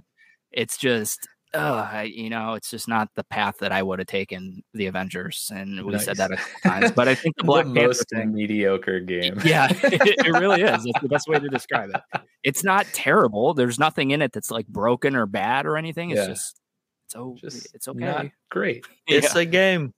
Yeah. Uh, then we had Life is Strange, uh, True Colors. Uh, looked interesting. Uh, very heavily, you know, narrative driven and stuff. Uh, yeah, I wanted to again, play I don't those. know if I would ever play it, but it looked interesting. and Yeah, kinda- I I wanted to play them. I, I think they're supposed to be good. You did you did skip one thing that I want to point out Mm. because it really annoyed me, and it was and it was Final Fantasy one through six coming to Steam and mobile, Steam and mobile. Ah. Yes. What? What? It- it- you, can you put it on the PS4, the PS5, the Xbox, the Switch, any of the other gaming consoles? Anything? I don't want to play Final Fantasy on my phone. I'm sorry. It's just not yes, what I want. you so do. Any anytime anyone makes a mobile like announcement is like committing a cardinal sin in my Yeah, book. yeah. it- it's it's like just so Well, weird because it's crazy. Where are these people at that they think they're talking to? Because I, Yeah. I don't ever I don't know anyone that's just like mobile game it's, announcements. it's not the people right. that watch E3. That's oh sure. right, yeah, definitely. So that was like the biggest like woohoo moment for me until the end when they said Steam and it was like the biggest Yeah. tease ever. So I just wanted to point that out because it really irritated me. also, at this point, my uh, notes on E3 greatly diminished. Yeah, I was gonna say. I, yeah, I was gonna Uh, say you, you you skipped quite a bit there, but because nothing my next value really. my next bullet point is a bunch of other stuff that I wasn't particularly interested in. Yeah, I mean that's pretty much. I, I got to be honest with you. That's pretty much it. I there was a. They showed off. Stranger of Paradise Final Fantasy Origin, which is the new Team Ninja in Square Enix Japan game. It looks cool. I don't think that the problem with it is they released a demo after the trailer that was literally broken, like corrupted. Ugh. Nobody could play it. So that's a, that's a big big issue to try and like get people excited for your game and your demo's broken. Yeah. So it's coming 2022. Didn't learn a single thing about it from the trailer. I think they were hoping people were going to go download the demo to learn about it. And then missing outside of the B roll at the end was Final Fantasy 16. And I don't know where, I don't know if I'm just confused on Final Fantasy 16, if it already got announced. But I feel like I don't remember it getting announced, and then all of a sudden it showed up at the B roll, like the quick stuff at the end, like oh Final Yeah. Fantasy 16, like uh, uh, it's like, okay. "Ah, I gotta slip that one in there. yeah, let's just skip over maybe your most anticipated Hey, title they, right they now. had to make room for that mobile announcement. in that It's 20 broken. Don't long- talk about it. Just show Yeah. real quick. yeah, uh, that's that's the vibe I got from it. Honestly, Nick, is there's something wrong with it. And that's why they're not showing it off. But I could be wrong. Or to Mike's point, they were like, pause, mobile, go. Yeah, right, right. Or they just literally ran out of time because the Guardians of the Galaxy thing was like 30 minutes long. yeah, that like, really was oh, like a huge amount of time, which was unnecessary. Um, but yeah. Uh, was there anything else from Square? Nope. No. Okay. So then we had the PC gaming show. First bullet point, all caps, sucked. Um, which made Yeah. me sad because I am a PC gamer and I was looking forward to cool stuff. But I guess you you know, I think all the Microsoft stuff should be available on PC. Yes. Yes. More or less, yeah. Um, so I mean, I guess you know a lot of cool games got announced earlier, but uh, not only was uh, just this missing announcements, the the show itself was so cringe. So like cringe, man. Oh my goodness. I was like, what? Who is watching this? Like Yeah. fifth graders? Like, Right, right. What is going on? Like, So Yeah, so the the first announcement was what I I was talking about when we were talking about the samurai games earlier, and it's Naraka Blade Point. And I had saw a trailer for this initially before this PC gaming show. So it popped up. I was super amped about it because it looks kind of Ghost of Tsushima like. You know, it's Mhm. got the the ancient Japan or or ancient China, whatever they're going for. But in my notes, I put Naraka Blade Point Battle Royale question mark stupid. So so it's a battle royale game. I I kind of toned it out after that, man. Yeah. It looked cool, but just it yeah, not for me, man. I I was really excited for that one and it kind of fizzled out. yeah. Uh, I, w- I do have noted Chivalry 2 looked cool. Yeah. Um, you know, one of our friends who plays Valheim with us, Crossland, uh, shout out Crossland. Um, Shout him out. and his buddies are, you know, really into like chivalry, uh, Mordhau, uh, you know, games of the like. Uh, it, it does look kind of cool. I don't know if I'd play it, uh, but it looked cool. Um, I liked the scale and all that stuff. Then we had an Eve Online Academy announcement, which was interesting. You know, try to Yeah. ease that entry point of uh, spreadsheet, Space Sim, Eve Online. Mhm. Um, you know, it's been something I've kind of wanted to dip my toes into, you know, being a Dust 514 fan. Right. Um, but it is a very daunting game to get involved in because it's so old. The yeah, it's not like new user friendly at this Right. point. So having that academy thing kind of was uh, cool. I thought, uh, though I am not a huge fan of CCP, and yeah, I actually really just hate them Yeah. uh, for taking my beloved away from me and then teasing that we would get like a PC, basically like spiritual successor, and then never getting it. right. Um, then I had Icarus, uh, looked pretty cool, which made me think of I have written down here spacey Valheim kind of game question mark. Yeah. Um, other than that, that's my uh, entire note. Of yeah, I mean, I, PC gaming show. Yeah, I have a lot of notes, and I got to be honest with you. I don't think really any of them are worth talking about. That what I do want to point out though is the t- the dying two portion of it, where it was just the dude sitting in the chair talking. Like, show me Oh, gameplay, man. Yeah. What are- what are you doing? yeah, I don't want to hear you talk. Yeah, they talked about Dying Light 2 for uh, a bit, Yeah, and in the that's most literally way all they did was talk about it. Yeah, so weird. Uh, Yeah, I And but I think that's again like just a product of they probably weren't able to really work on it this entire year, so they might not have Yeah. anything to show. I mean, they that's that's the thing though is they they released a couple of trailers. It just Ah. it was just that that was what made it so weird is that they weren't Yeah. showing the game. It was just this dude talking about it. weird. But uh, I, I I have highlighted Silt, which is uh, a limbo inside, and whatever the other game we just talked about, I said was similar Yeah. to it. Somerville. Yeah, Somerville. I think that looked really cool. Soulstice, which is a Souls like game, I thought looked really, really good too. But yeah, I, you know, we got some more Stalker 2 gameplay in case the 30 minutes in the uh, the other one wasn't enough for you. yeah. Uh, And- did you watch any? Oh, sorry. Did you have more? Nope. Okay. Uh, did you watch any of the?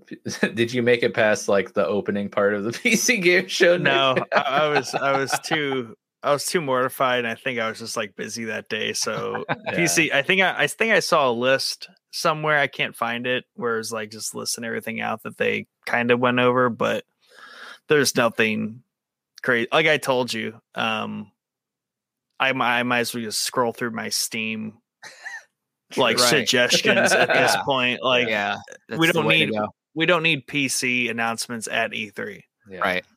Because yeah, because most games on you know the major consoles are gonna be on Steam anyway. So And What? Steam does it every day for me. I open it and it basically gives me an E3 of just billions of games that Right. I could buy and play. What what is wish listing something on Steam?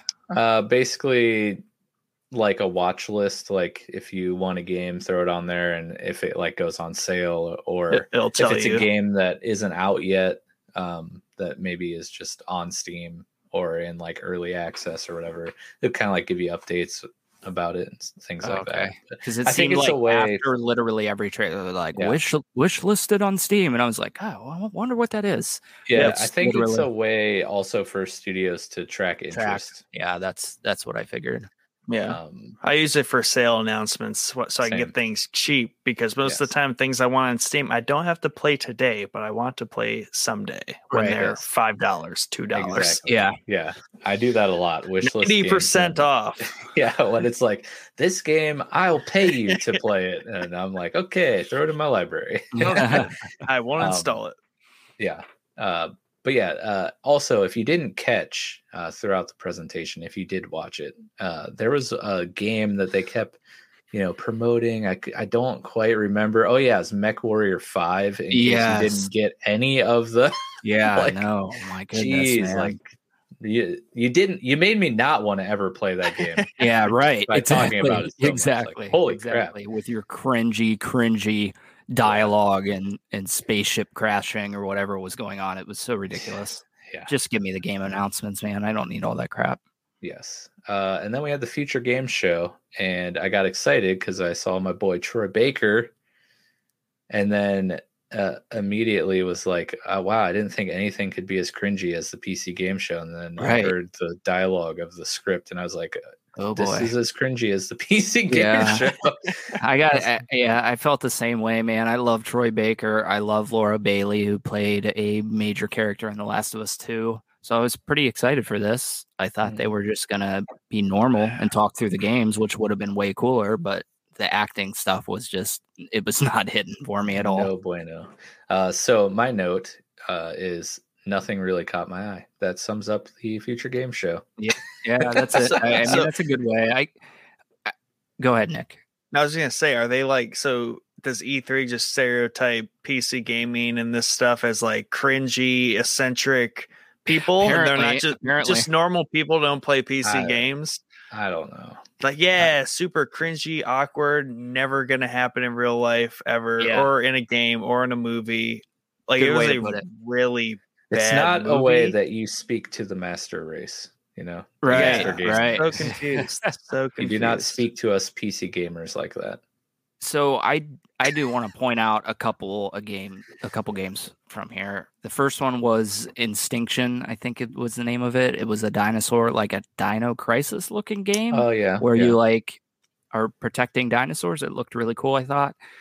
The boxing game that I had mentioned earlier, I really, really want because they're just not around. And then there were either one, two, or three World War II shooters in here. just what we need. Yeah, there was a lot of them, and I thought they both looked pretty decent, to be honest with you. So what was the boxing game's name? Because Yeah, it, it was E- confused me. esports boxing is the name of it, and I don't Yeah. know if they're trying to hope that people accidentally buy it thinking it's EA Sports or what, but that's how that's how I took it. I got excited because I was like, "Oh, dude, a boxing esport league? That would be dope." Yeah, yeah. Uh, but then it's no, that's just the name of the game. Yeah, it's just the what where does the esports that doesn't come into play anywhere? Yeah. You're just a boxing game. doesn't make like, any sense. Doesn't make any sense. But it, I like a couple months ago, I was like trying to find a boxing game, and they're like, literally, there's none. There's UFC games, Yeah. but there's no legit boxing game. So I was excited for that. It I looked, was also- uh, looked pretty like good, like kind of Yeah. realistic. They Mhm. seem to really like uh call on boxing people for movement and uh moves and stuff. I, I was liking what I saw there. Yeah and then I actually have one game highlighted out of this list, which I don't think I did through all of E3 with check this out. It's called Lake and it's set in the 1980s. You're like moved to a small town and you're a mail delivery guy and then it's like a life simulator Oh, slash yeah. mystery game. I don't know. I thought it looked really cool. It's an indie game. It's coming out September 1st for Xbox and PC first, and then I think it's coming to PlayStation later. So I'll probably just wait until later, obviously, because I'm not that amped about it. But I thought it looked really, really cool. Is is that the one where in the the trailer or announcement or whatever, they're in the car trying to pick what movie to go to? Yeah, yeah, Okay. that was it. Yeah, So like with all these actual sim games, uh I wasn't sure if it was like, you know, cat cafe sim, which was a thing that was announced, Right. or if it was like uh give off the impression of a sim, but also but then be like a mystery game, like you're yeah, that's So that's like, that's how "Uh, I took it because they said like wait until you see what happens after the movie. Like it Yeah, was like this mystery. So I don't know. It gave me like the life sim portions of Persona. That's the kind of vibe it was giving me. So I was really into it. Nice. So Nice. Well, that makes it sound uh, much more interesting. Because Right. I was like, ah, I think I could pass on being a mailman and picking out movies to go. to, yeah. There you go. I would just go pick out a movie in real life and go watch it. Um, right. but uh, yeah, so that pretty much wraps up the future game show. Yeah, definitely. Their final like mic drop game was like, what? Yeah, that Yeah. probably should have been somewhere in the middle because it looked so boring. Yeah, but hey, it follows suit with uh, pretty much the rest of E3. So Yeah. um, day three, uh, again, this wasn't uh, a huge day in my No. opinion. Uh, we had Verizon 5G presentation for like three hours, Yeah, which was basically super dumb. Uh, Yeah. Don't really understand. Um, then we did have Intellivision Amico cons- console uh, announcement, which I thought was actually pretty cool. Um, it's obviously not comparable to consoles that are out right now, but it looked like a really cool console for super casual gamers or uh, like family gaming time. Like if you have small kids, Right. um, I I loved the fact that uh, they said that you can like take your controller to another Amico, and if you like dock it on that charger or whatever, like you can play all the games you own Yeah. on that system, which I thought was really interesting and super cool for like you know party games or like you know you have a bunch of people over. Um, but yeah, I don't know. I might check it out because uh, I have small children, and Right. it would be a cool way to introduce them to gaming. Uh, and then you know they had like a little, you know, Earthworm Jim thing, which Mhm. I love Earthworm Jim, Right. one of my favorite Super Nintendo games. So I was like, okay, you got my attention Yeah. twice during this whole thing. Um, but again, you know, nothing to write home about. But I thought Right. it was cool. Uh, Yeah, I cool thought it was cool. There was a lot of stuff like that when we were kids that they had like tried to do, and this seems Mm. like the progression of it. It's like a party game type of Yeah. deal. They, you know, they had like euchre and stuff on there you could play. Yeah. I don't think it's gonna pick up. I, you Yeah. know, I think it's probably just gonna fizzle out. But it's a cool concept, I guess. Yeah, and uh, I'm all for trying to find your spot, right?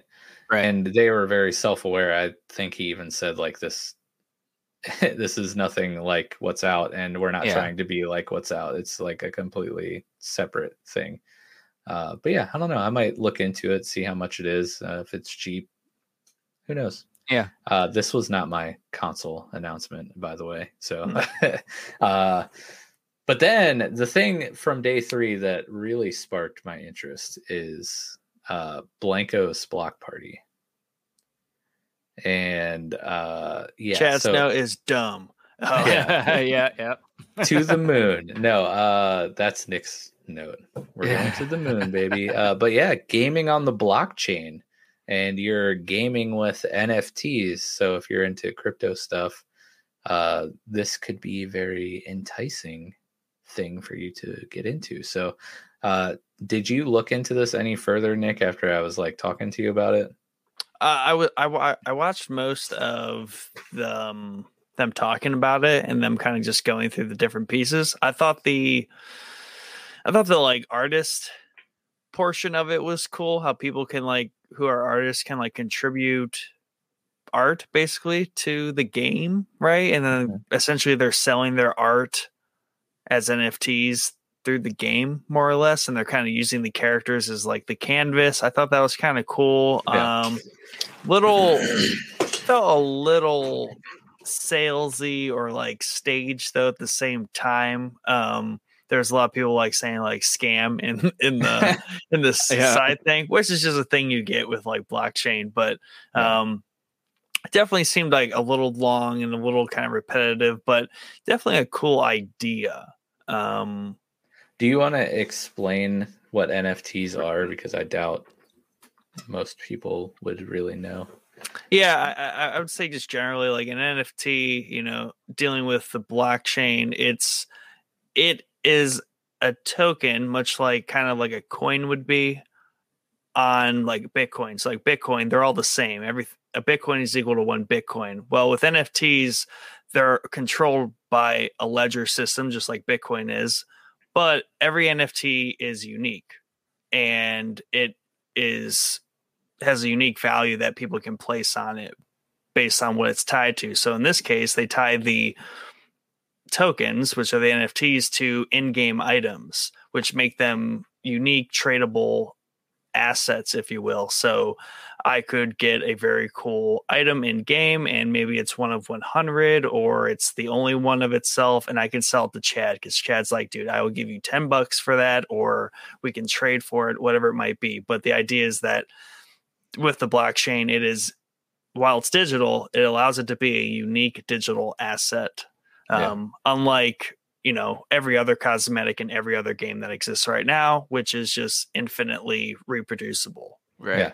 And I think your comparison to like trading cards is perfect way to explain it. Yeah. It's like uh like you have you got a first gen holo charizard well that's like one of 100 first gen holo charizards so yeah. that that card, or in this case, the NFT, is going to have a specific rarity to it that will assign it a value. So, um, yeah, basically, this game is like seems like a Mario Party of sorts, like a yeah. basically a party game uh, that also has like a MMO type like gathering social aspect to it where you there's just kind of like a world and you can see all the other players running around but basically you play as like a vinyl pop figure and that's the nft and you collect these pops basically and they're all different designs you level them up and then that kind of makes them even more unique and more valuable and basically you have this now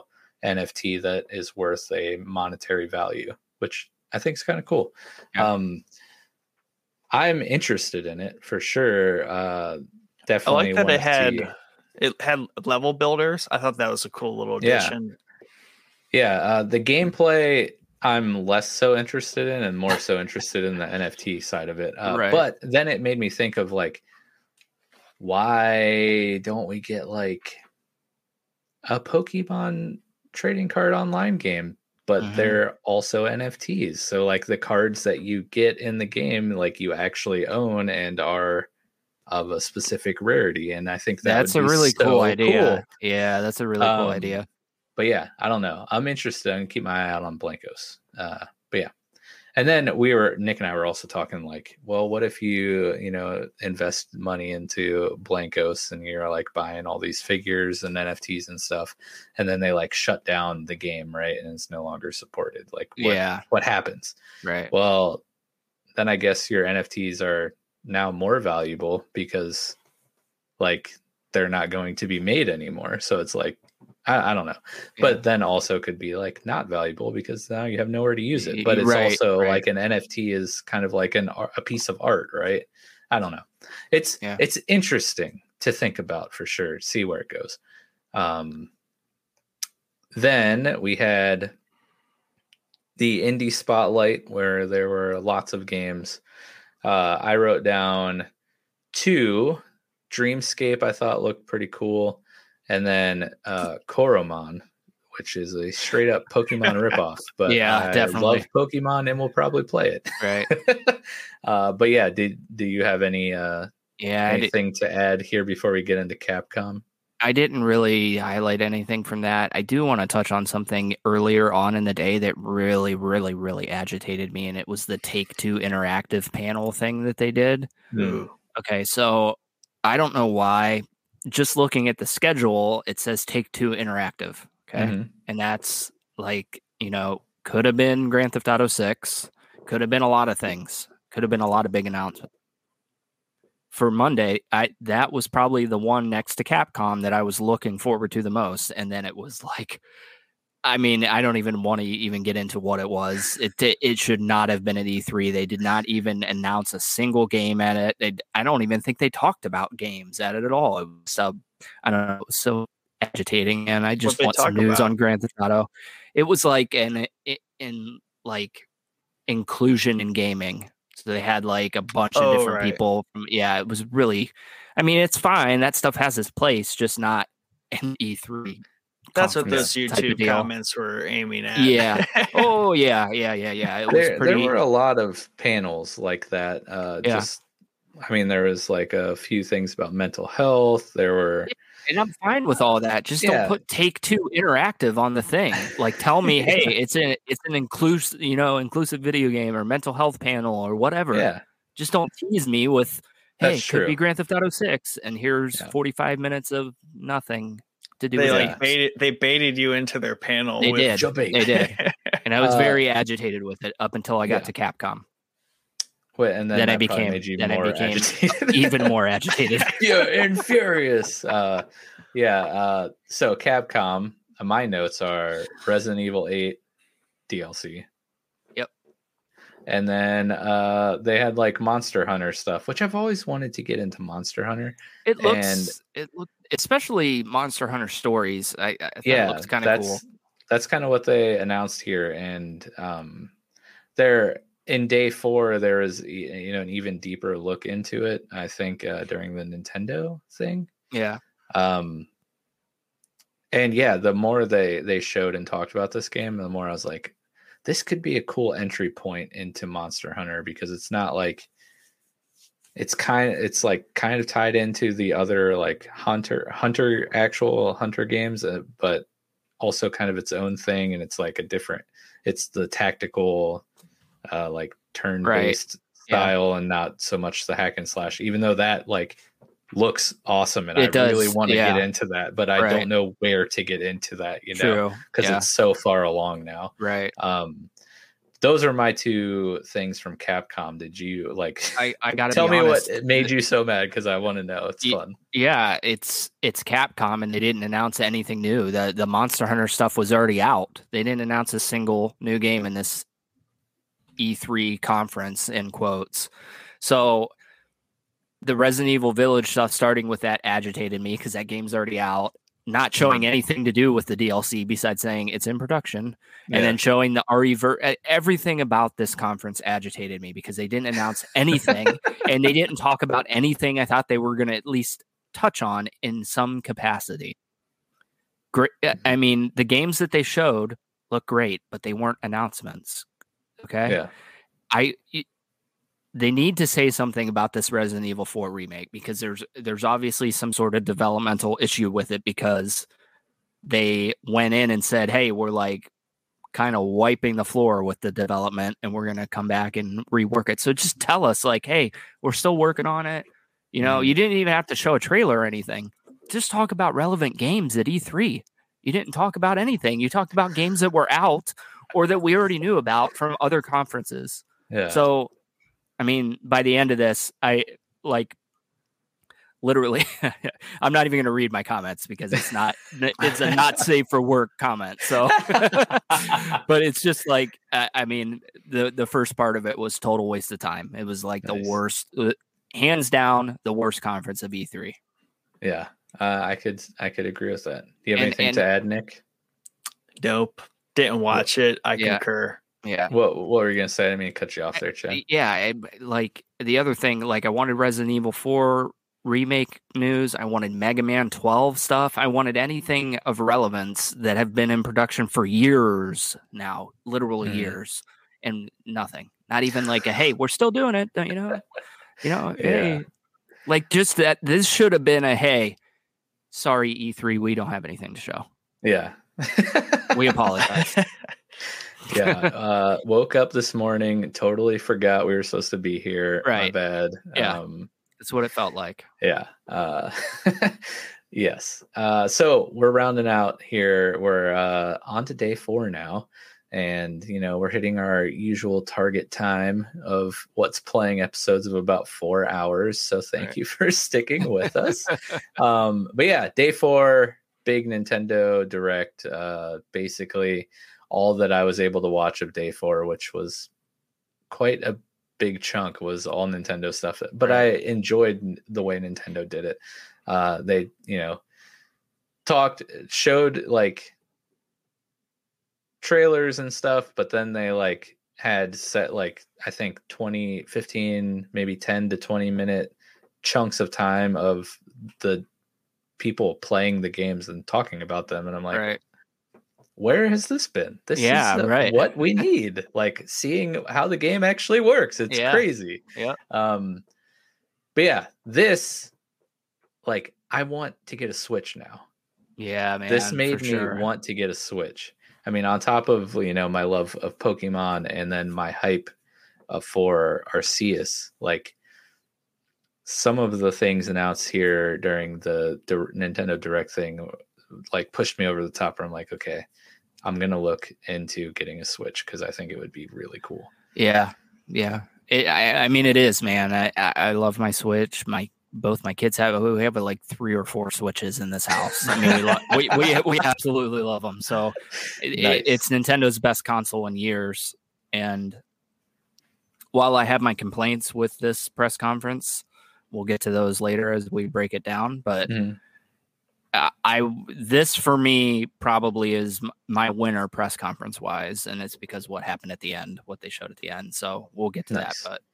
But um so yeah new metroid game metroid dread yeah, not a man. big fan of metroid but a lot of people pumped about that yeah, It's super, about like super, super. 30 amped. years since they announced this game Yeah, particularly yeah. So so they came out and were like, "Hey, we're still working on Metroid Prime Four, which is the game they announced a while ago." That's Mhm. all that you know. We're hard at work at it. That kind of agitated me a lot, but that was kind of taken away by showing Metroid Dread, which is a new side-scrolling Metroid. It looks awesome, Yeah. and I'm picking it up day one. Yeah, yeah i was only partially joking they uh seriously they announced dread like 19 years ago or something like that Oh, really? Yeah uh weren't able to make it because the technology wasn't there to do exactly what they wanted to do in the game Oh, um and yeah so now here it is here it is. Uh, That's so cool. it's pretty cool. Uh, then they had like a Dragon Ball Z action RPG that I feel like Nick would just absolutely love. Yeah, Kak- Um, Kakarot or something. It's already it's already out. It's already just out. coming. Yeah, it's it's just coming to the Switch on Oh. September 24th. I need to play that game. It looks Yeah. cool. I don't know anything about Dragon Ball Z, but it looks really cool. Yeah, I feel like Nick's like Nick would get that. He would like it. Yeah. I need that. Now, do I get it? Do I get a Switch and get it, or do I just get it for PlayStation Four? Probably just PlayStation PlayStation, 4. 4. Yeah, definitely. Uh, but but to be fair, that shouldn't be what sells you on the Switch. There's plenty more to be playing on the Switch besides that. yeah, uh, new Mario Golf game. I loved Mario Golf on my Game Yeah. Boy. Like so much fun, and this one looked pretty sweet. And then Yeah, it looks really good. this was one of the games that they like showcased gameplay of and looked really cool. Yeah. Uh had like solid actual golf and then like crazy like Mario Mario, party like Yeah. golf stuff. And I was like, Yeah. this is great. Yeah. Um they like snuck a fatal frame. Like yeah, fa- Fatal Frame. Uh, yeah, that that was one of the articles I wrote. It's it's it's an older game. I think it came out in 2014 for the Wii U. Mm. It looks really cool. Uh, you know, I'm I'm sure there are people that are really excited about it, and the Switch kind of lacks horror like games like this. So Yeah. it looks cool. I might pick it up. I, I haven't played any of those, but it has a cool premise to it. Yeah, Pokemon Snap, but horror version. But horror version, yeah, that's exactly it. Yep. Yeah. Uh, then they announced uh, Tony Hawk One and Two remaster, which Yeah. who doesn't love those games? Right. Uh, this one got me really excited. Advanced Wars One and Two remaster. Yeah. Uh, another great set of games that I played a ton of on my Game Boy Advance. And uh, again, this was another game that they showcased gameplay of. Took me right down memory lane. I was like, this is amazing. Uh, would totally play that if I had a Switch.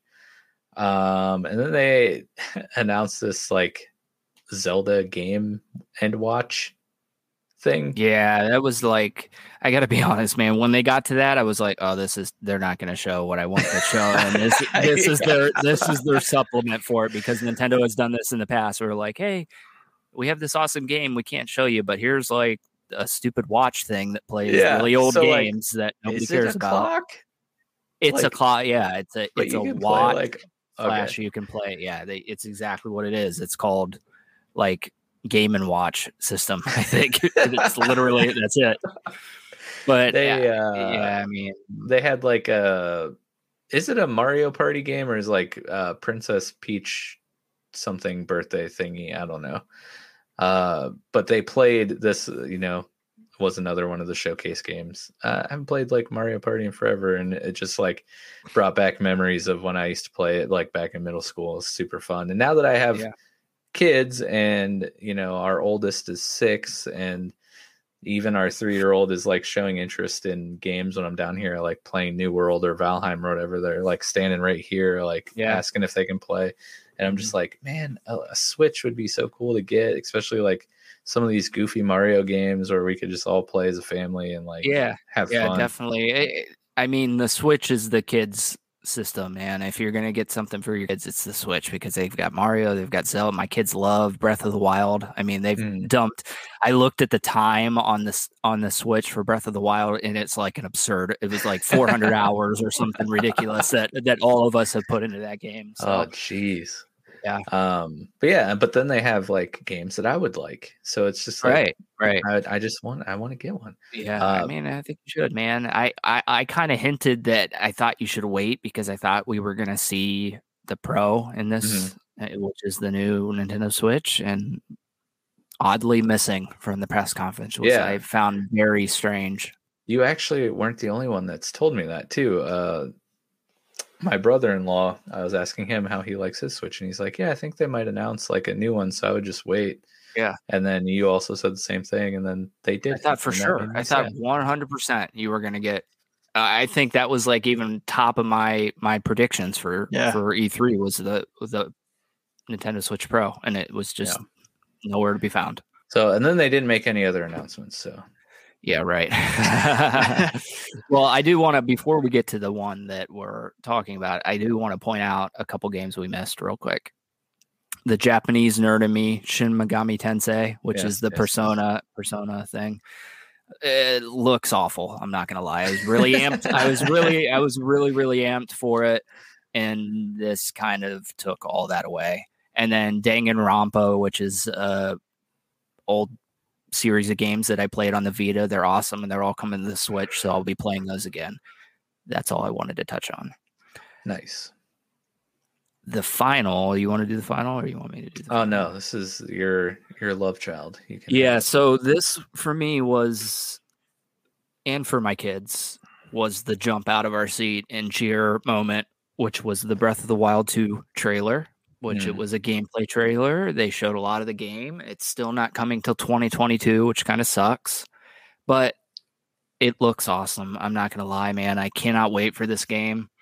I think that I have some concerns with it and the concerns are that they kind of showed like what they were doing and they're it seems like they're just building a map on top of the map from breath of the wild which can it agitates me a little bit because i thought that they were going to like add new areas to go off and explore and they are kind of. They're just in the sky. I don't know. Some things seem weird about it but i am just so over the top excited for this game that there's really nothing outside of them never releasing it that's going to agitate me about it you know? So Nice. yeah i mean i would literally we watched the trailer like four times in a row back to back because we were trying to catch everything in it. Nice. so this was definitely the announcement for me at E3. I didn't think we were going to get it, especially after the game and watch thing. I was like, oh my Made you wait till the end. Yeah. how you're supposed to do it, Microsoft, by the way. Yeah, and, and they they the beginning of the conference showed something from Zelda, but it was Super Smash Brothers. So Mm. that was like they were like teasing it at the beginning, and then they teased it a couple times throughout the thing, and then they were like, "This is our last announcement." And then it Yeah. wasn't Breath of the Wild, and I was like, "Oh my gosh, like you're kidding me right now!" But then it was like a whole Zelda segment where they showed Yeah. Skyward Sword HD and and, and everything. Yeah. But overall i think nintendo's was the like you said the best Yeah. um, again they showed the monster hunter stories in there too Right. which was enticing to me um, they they showed a lot of stuff. Uh, I only really jotted down the stuff I thought would be of interest of either myself or you two.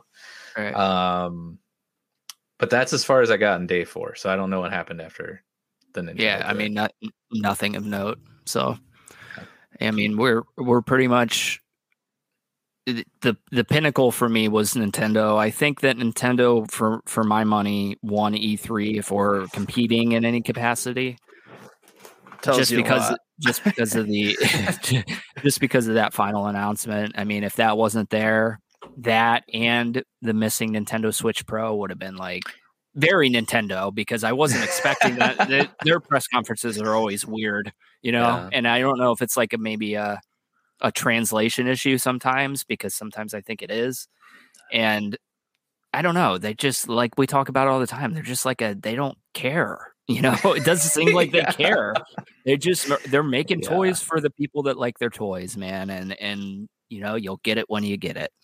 Yep. And I, I will say that when their games come out, they're they're ready to go. You know what I mean? They're always polished. They're always ready to go. So that's the one thing Nintendo has down, I think. But you know, I I, was missing Metroid Prime Four, even though they talked about it. You know, the Pro. I think uh, something's up with the Pro. I think because why you wouldn't show it here, I have no idea. Unless they're they want to do like their own thing, like Sony is to announce it. But I wonder if they if it has something to do with like the scarcity of parts, that's Oh, yeah. yeah. that's probably a very good. Yeah, it's a possibility, definitely. which sucks. Like, I mean, there's nothing. Everything is Right. scarce.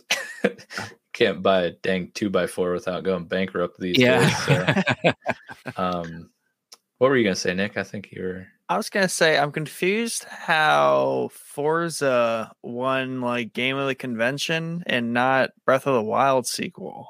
Well, I think it's because they go off of newly announced games for that for the conference thing, and Breath of the Wild has already been announced. This was just a new trailer for it, so I think that's it.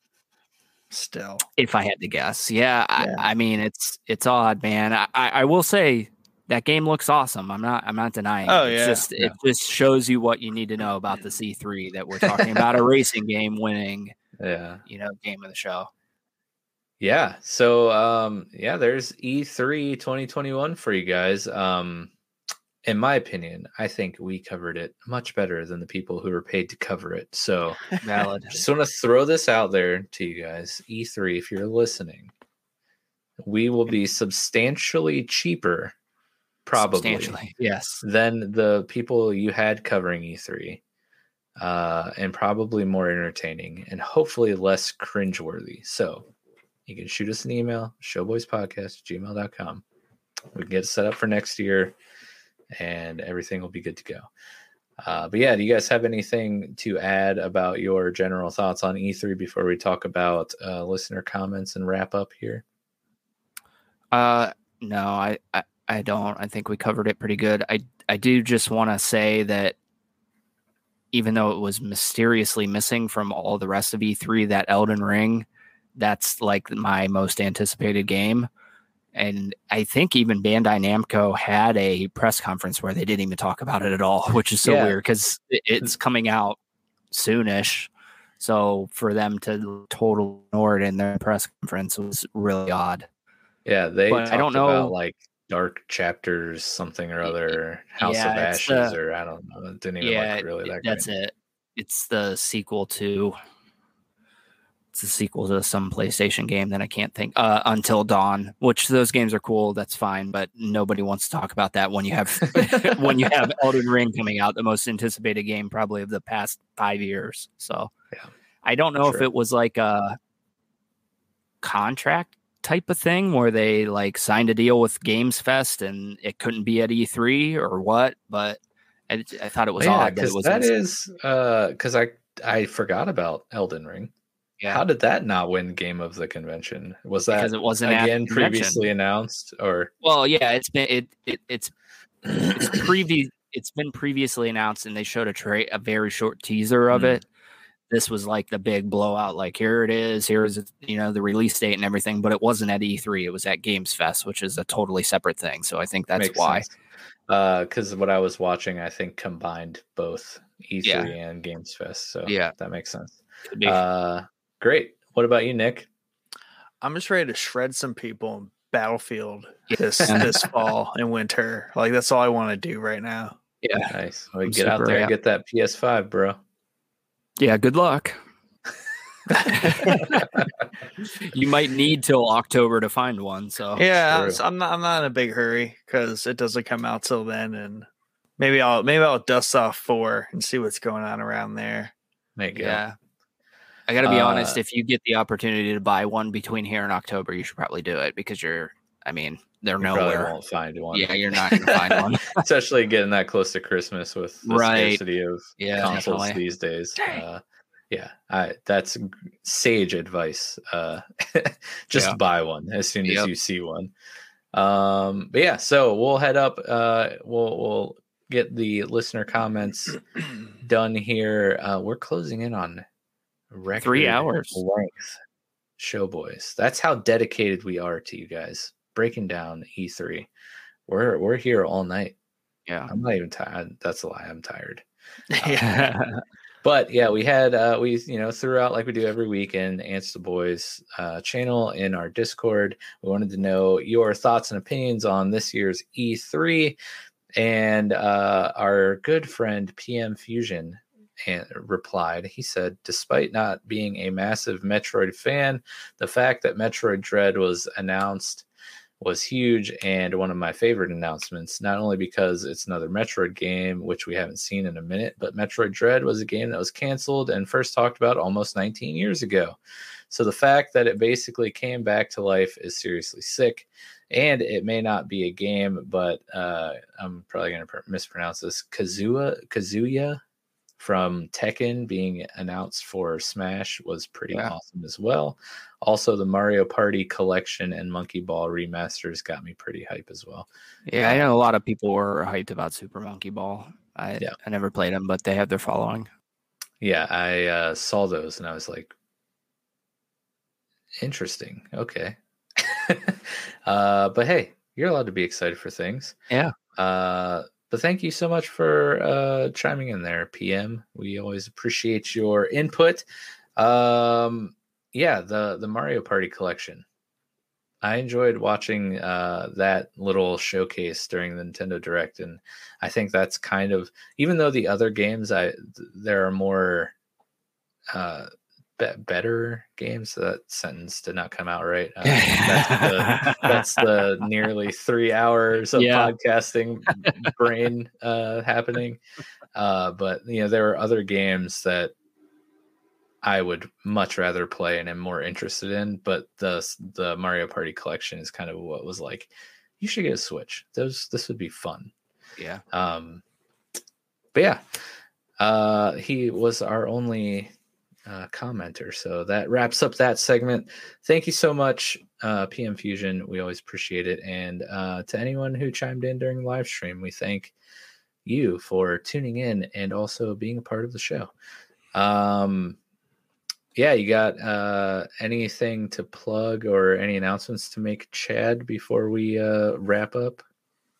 I do not, man. If you guys want to go over to Downright Creepy and check out all 13 articles I wrote on the E3 and break down Nice. everything a little bit more in depth per game, go check that out and stay tuned for that strange as we're going to all be back together next week for our next episode. So, or this week rather.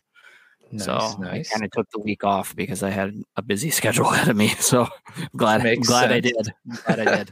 uh, what about you, Nick? Do you have anything going on, particularly on Sunday evenings?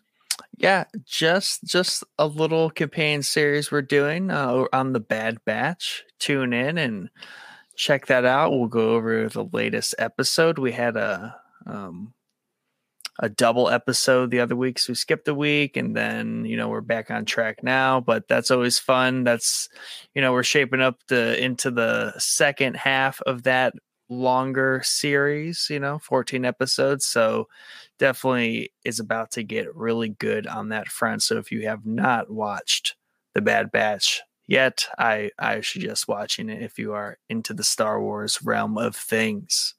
Yes, and make sure you tune in Yeah. the companion series because they do a great job breaking it down. And last week, you know, we had an appearance of a Clone Wars goat, Goat. Re- Rex. Yeah. Showed up. Rex man. You showed never up, know yeah. who's going to show up in the Bad Batch. I think we're gonna get a lot of a lot of flash appearances here forward. I don't know. It might get it might get rowdy. I'm all. I really need to watch it. I haven't watched it yet, but I, I need to. Yeah, I haven't watched the final season of Clone Wars either. Watch that. Then Bruh. watch the Bad Batch. the final season of Clone Wars is so good. Yeah, that's what I hear. That's what I hear. Um, but yes, to uh, borrow one of my favorite phrases, I am here for it. Uh, And you should be here for this. Look at that segue. Wow, look also look at that glare. Uh, don't forget to subscribe to our YouTube channel and join our Discord for your chance to win this nifty Moff Gideon Funko Pop and T-shirt combo pack, which we will be giving away once we hit 100 subscribers on our YouTube channel. Which, by the way, we're super close. So uh, we just need 10 more subscribers, then we'll be able to give this bad boy away. Uh, but remember, you have to be a subscriber to the YouTube channel and a member of our Discord to be able to be entered in the giveaway. So please uh, help us out. Do that. Um, next week, we have a super exciting episode for you guys. I am so hyped for this. Um, I have my fingers and my toes, like every digit crossed that we, uh, my wife does not go into labor before or actually so okay so we made it through this episode she can go into labor at any point until thursday and then at any point after thursday uh, but um yes by the way if you don't know my wife's pregnant with our thir- third child and she is due on july 3rd so like it could literally happen anytime now. Yeah. um but our episode next week uh, i'm very very very excited for. We have a very cool guest on for you guys and i i don't want to give away. Actually no i'm gonna give it away. Uh we have one of my favorite youtubers ever wendigoon coming on the show. Uh we're just gonna pick his brain talk to him about his channel and yeah get to know him. If you haven't checked out uh, any of his videos um what are you doing with your life? Go on youtube and watch wendigoon. Uh, has so chill. amazing amazing videos in the most uh like i don't know pleasing presentation. It's so calm and soothing. Uh but yeah i'm really excited to get to chat with him uh so yeah and you're gonna want to be here for the live stream for sure. Um but yeah that's what we got going on. Thanks for hanging out. Uh we're you know two hours 47 minutes into this episode and if you made it this far you're a real trooper and we appreciate it. Uh, don't forget to like and subscribe and rate and review wherever you listen to us and we hope to see you sunday night for the bad batch companion series. Until next time have a wonderful evening bye